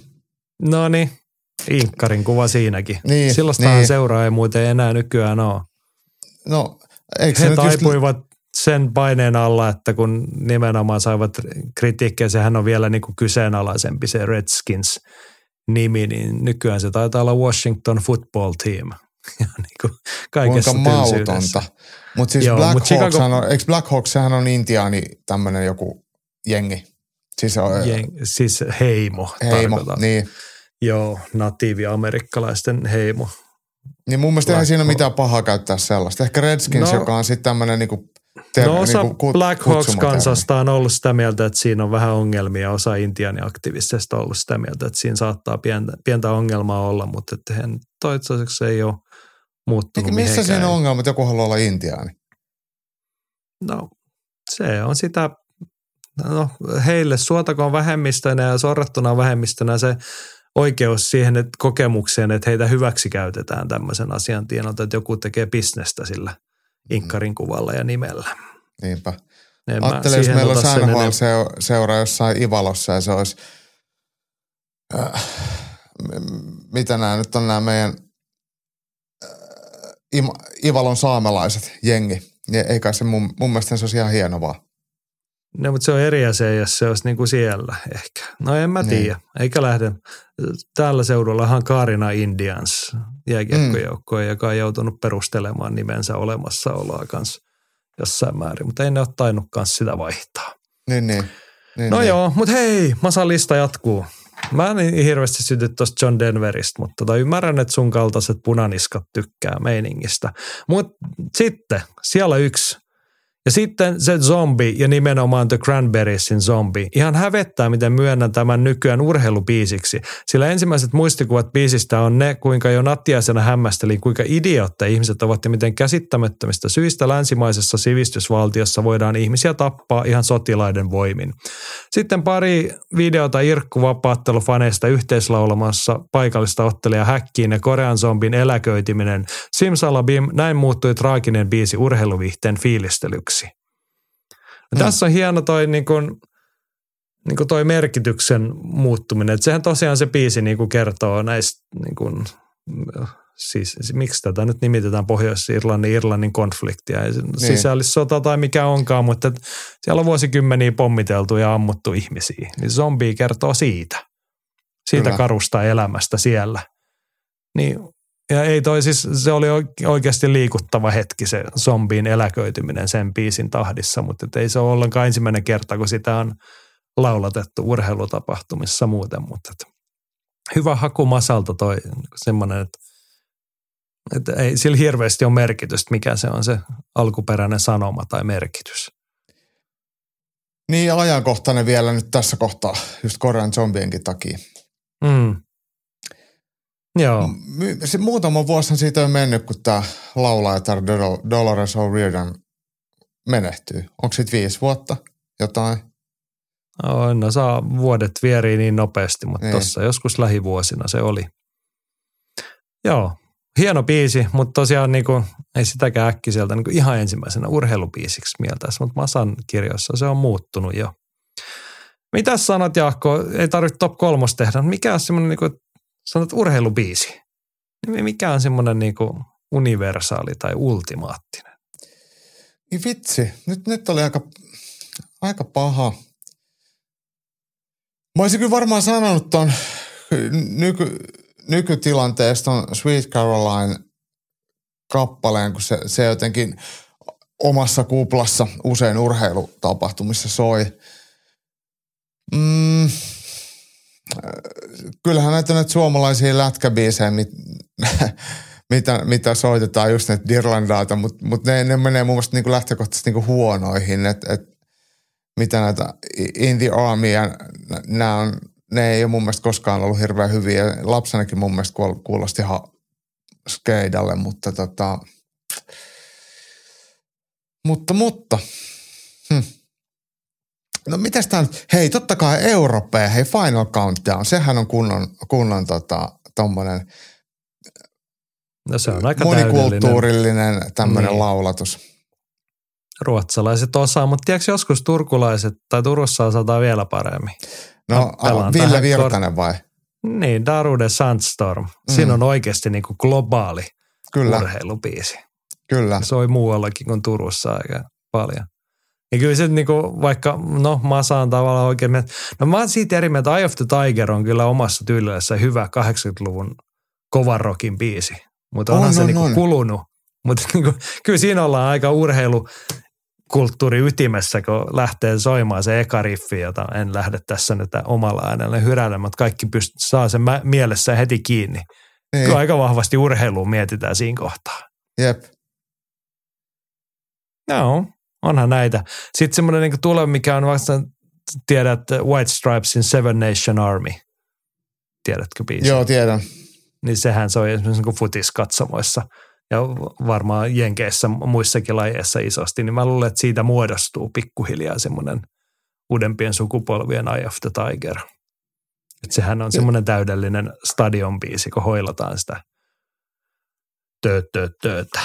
Joo, mutta se, mä, siis kyllä se on musta ihan niinku ok, mutta se ei ole koskaan itselle ollut mikään semmoinen niinku, Ja, mutta se on täydellinen siihen kontekstiin, Niin, niin, että kun sitä soitetaan, että siellä mietit, että siellä on 50 000 kännistä lädiä ja sitten ne Mm. täytyy saada laulamaan, niin pistetäänpä tosta vähän tai 20 000 ihmistä sisäareenassa, niin se Mm. toimii. Toimiiko rotan myrkky? jep. Joo. hienoa, kun saatiin musakorneri. Mä itse vois puhua aina, niin kuin mä voisin tehdä ihan omaa podcastia musiikista ja urheilusta, kaikesta tämmöisestä. Mutta tota, kiva, mun, kun meillä on musakorneri välillä. Mun YouTube-virtaan äh, tuli Glasgow-festivaalit Rick Astlin keikalta toi, mikä se sen hitti on, Never Gonna Give You Up. Niin onhan sekin ihan helvetin hyvä. Sekin laulattaa siinä – No, mutta tiedätkö Iso... mikä on vielä kovempi kuin YouTubesta? Jos et ole vielä nähnyt, niin tältä kesältä jostain festivaalikeikalta, kun Rick Astley hyppää keikalla rumpuihin ja sitten se vetää Highway to Hellin. Se on sieltä samalta. No onko se sama, mutta se, Joo. se oli aika timanttia. Niin on, niin on. Helvetin hyvä. Hän, niin, hänellä on semmoinen Las Vegas ääni ja sitten ruvetaan vetää Bon Scottin klassikkoa. Joo. Ja sitten silloin joku semmoinen äh, marjapuuron värinen pikkutakki ja suorat housut. Joo, joo. Mutta hän no. osasi rumpui kuitenkin soittaa. Niin, ihan niin kuin ACDC-mittapuuli ihan hyvin. Jep. No niin. Mutta tiedätkö mikä on vielä siistimpää kuin musakorneri? No. No se on tietenkin se, että meillä on leffakorneri yes. tähän loppuun. Siitäkin mä voisin puhua aina loppuun. Mutta mä saan, nyt hoiti tämänkin homman toteen vielä kerran, tai on jo ennenkin suositellut, jos ette Instassa seuraa, mikähän se on, niin kuin nyrkkelyelokuvat tai nyrkkelyleffat on se, mutta automaatin nyrkkelyleffat. Siellä tulee harvaisen päivä Masa kaivaa mitä erikoisimmista lähteistä uusia ja vanhoja nyrkkelyleffoja arvioita, niitä hyvin mattimaiseen tyyliin. Ja tuossa oli lähipäivinä, oli vuorossa iloitsin siitä, että oli Rocky nelonen ja Siihen oli tietty syynsä ja nyt mä saan kertoa tässä siihen sitä sivut, että katsoin pitkästä aikaa Rocky nelosen, ihan liian pitkästä aikaa. Kerran vuodessa pitäisi vähintään katsoa. Siis ehdotan, että 31. elokuuta olisi jatkossa virallinen Rocky neljä päivä. Tuo siis on Apollo Creedin kuolinpäivä. No tähän oli se syy, miksi Masa sen nyt oli sitten katsonut elo, elosyyskuun taitteessa. Mutta tähän luen nyt dilemman, koska siis Rocky nelonenhan on jouluelokuva. Mm. Mitä mieltä sä oot? Otetaanko me nyt Rocky neljä päiväksi 30 seka kahdeksatta vai onko se, musta se olisi niinku upea semmoinen niinku jouluklassikko, mikä oh, pitäisi Kyllä se on niinku joulu, siinä on kuitenkin talveekin ja kaikkea. Niin, se loppui ja sitten mm. se päämatsi käydään tietty joulun alla siinä. Niin. niin. Kyllä mä Matti ennen kaikkea nyt sanoisin, että se Rocky neljä päivä pitäisi olla siellä joulun tienoilla. Jep. Mutta mä oon valmis taipumaan, jos, jos kaikki muut – on niin kuin sitä mieltä, että se on 31. elokuuta, niin kyllä se käy. Mutta sehän voisi tietty olla Apollo Creed-päivä. Sitten voisi katsoa ne pari edellistäkin leffaa, aina leffa maratonina. Niin. Tässä on vaihtoehtoja paljon. Mä en ole kyllä yhtään niitä Apollo Creed, tai Creed-elokuvia en, en ole Mutta ei niissä ole Apollo Creed, vaan hänen poikansa, mutta Apollo Creed-päivä, mm. siis se Rocky 2, 1, 2, 3, 4 katsoisi saman päivän, elokuun viimeinen päivä. Mehän Joo. voitaisiin järjestää ensi kesänä semmoiset kemut. no niin, no niin. Sitten no. se on pakko järjestää. Tästä lähtee, make it happen. No, Rupea sä kattelee tilaa ja videotykkiä vaan valmiiksi. Kyllä. Masa, sinut on kutsuttu. Ja vielä, Viime viikolla tarvittiin puhua yhdestä klassikkoelokuvasta, jonkun, oliko se jonkun ottelijan lempinimen suhteen, niin Jimi Hannen toteaa, että Chitty Chitty Bang Bang lisättiin viime viikolla Amazon Primeen. Leffa-klassikko vuodelta 1968. Tämä oli joku semmoinen lentävä ihmeauto, mikä se olikaan se Chitty Chitty Bang Bang, niin tota, joku tämmöinen story siinä oli. Niin käykää katsomassa, jos ei teillä sitä nyt ole omassa VHS-hyllyssä löydy kasetilla, niin Amazon Primeista löytyy. Näin. Mahtavaa. Musakorneri, leffakorneri, tekniikkakorneri. Kaikki kornerit löytyy ja paljon on puhuttu matseistakin ja kotimaisesta kamppailuurheilusta. Ja tässähän tulee kellotettu kolme tuntia täyteen aika tarkalleen. Mulla pamahti itse asiassa just sähköpostiin UFC-pressiosastolta viesti, että Abu Dhabiin olisi nyt niinku ovet auki, että jos, jos, jos kaivan jostain kuvetta ja ostan lennot, niin tervetuloa. No kannattaa nyt vielä harkita, kun siellä on kuitenkin kehnot kelit ja paska niin, meininki, niin kannattaako sinne lähteä. Mutta sitä odotellessa katsomme ja odottelemme muita asioita ja lyöntipodcastikin ehtii monta kertaa vielä palata ääneen ennen kuin Jaakko mahdollisesti maailmalle taas karkaa. Mutta kiitos siitä, kun olet ollut matkassamme tämän kolmen tuntisää ja ensi viikolla uutta podcastia. Siihen asti pitäkää itsestänne ja toisistanne huolta ja voikaapa hyvin.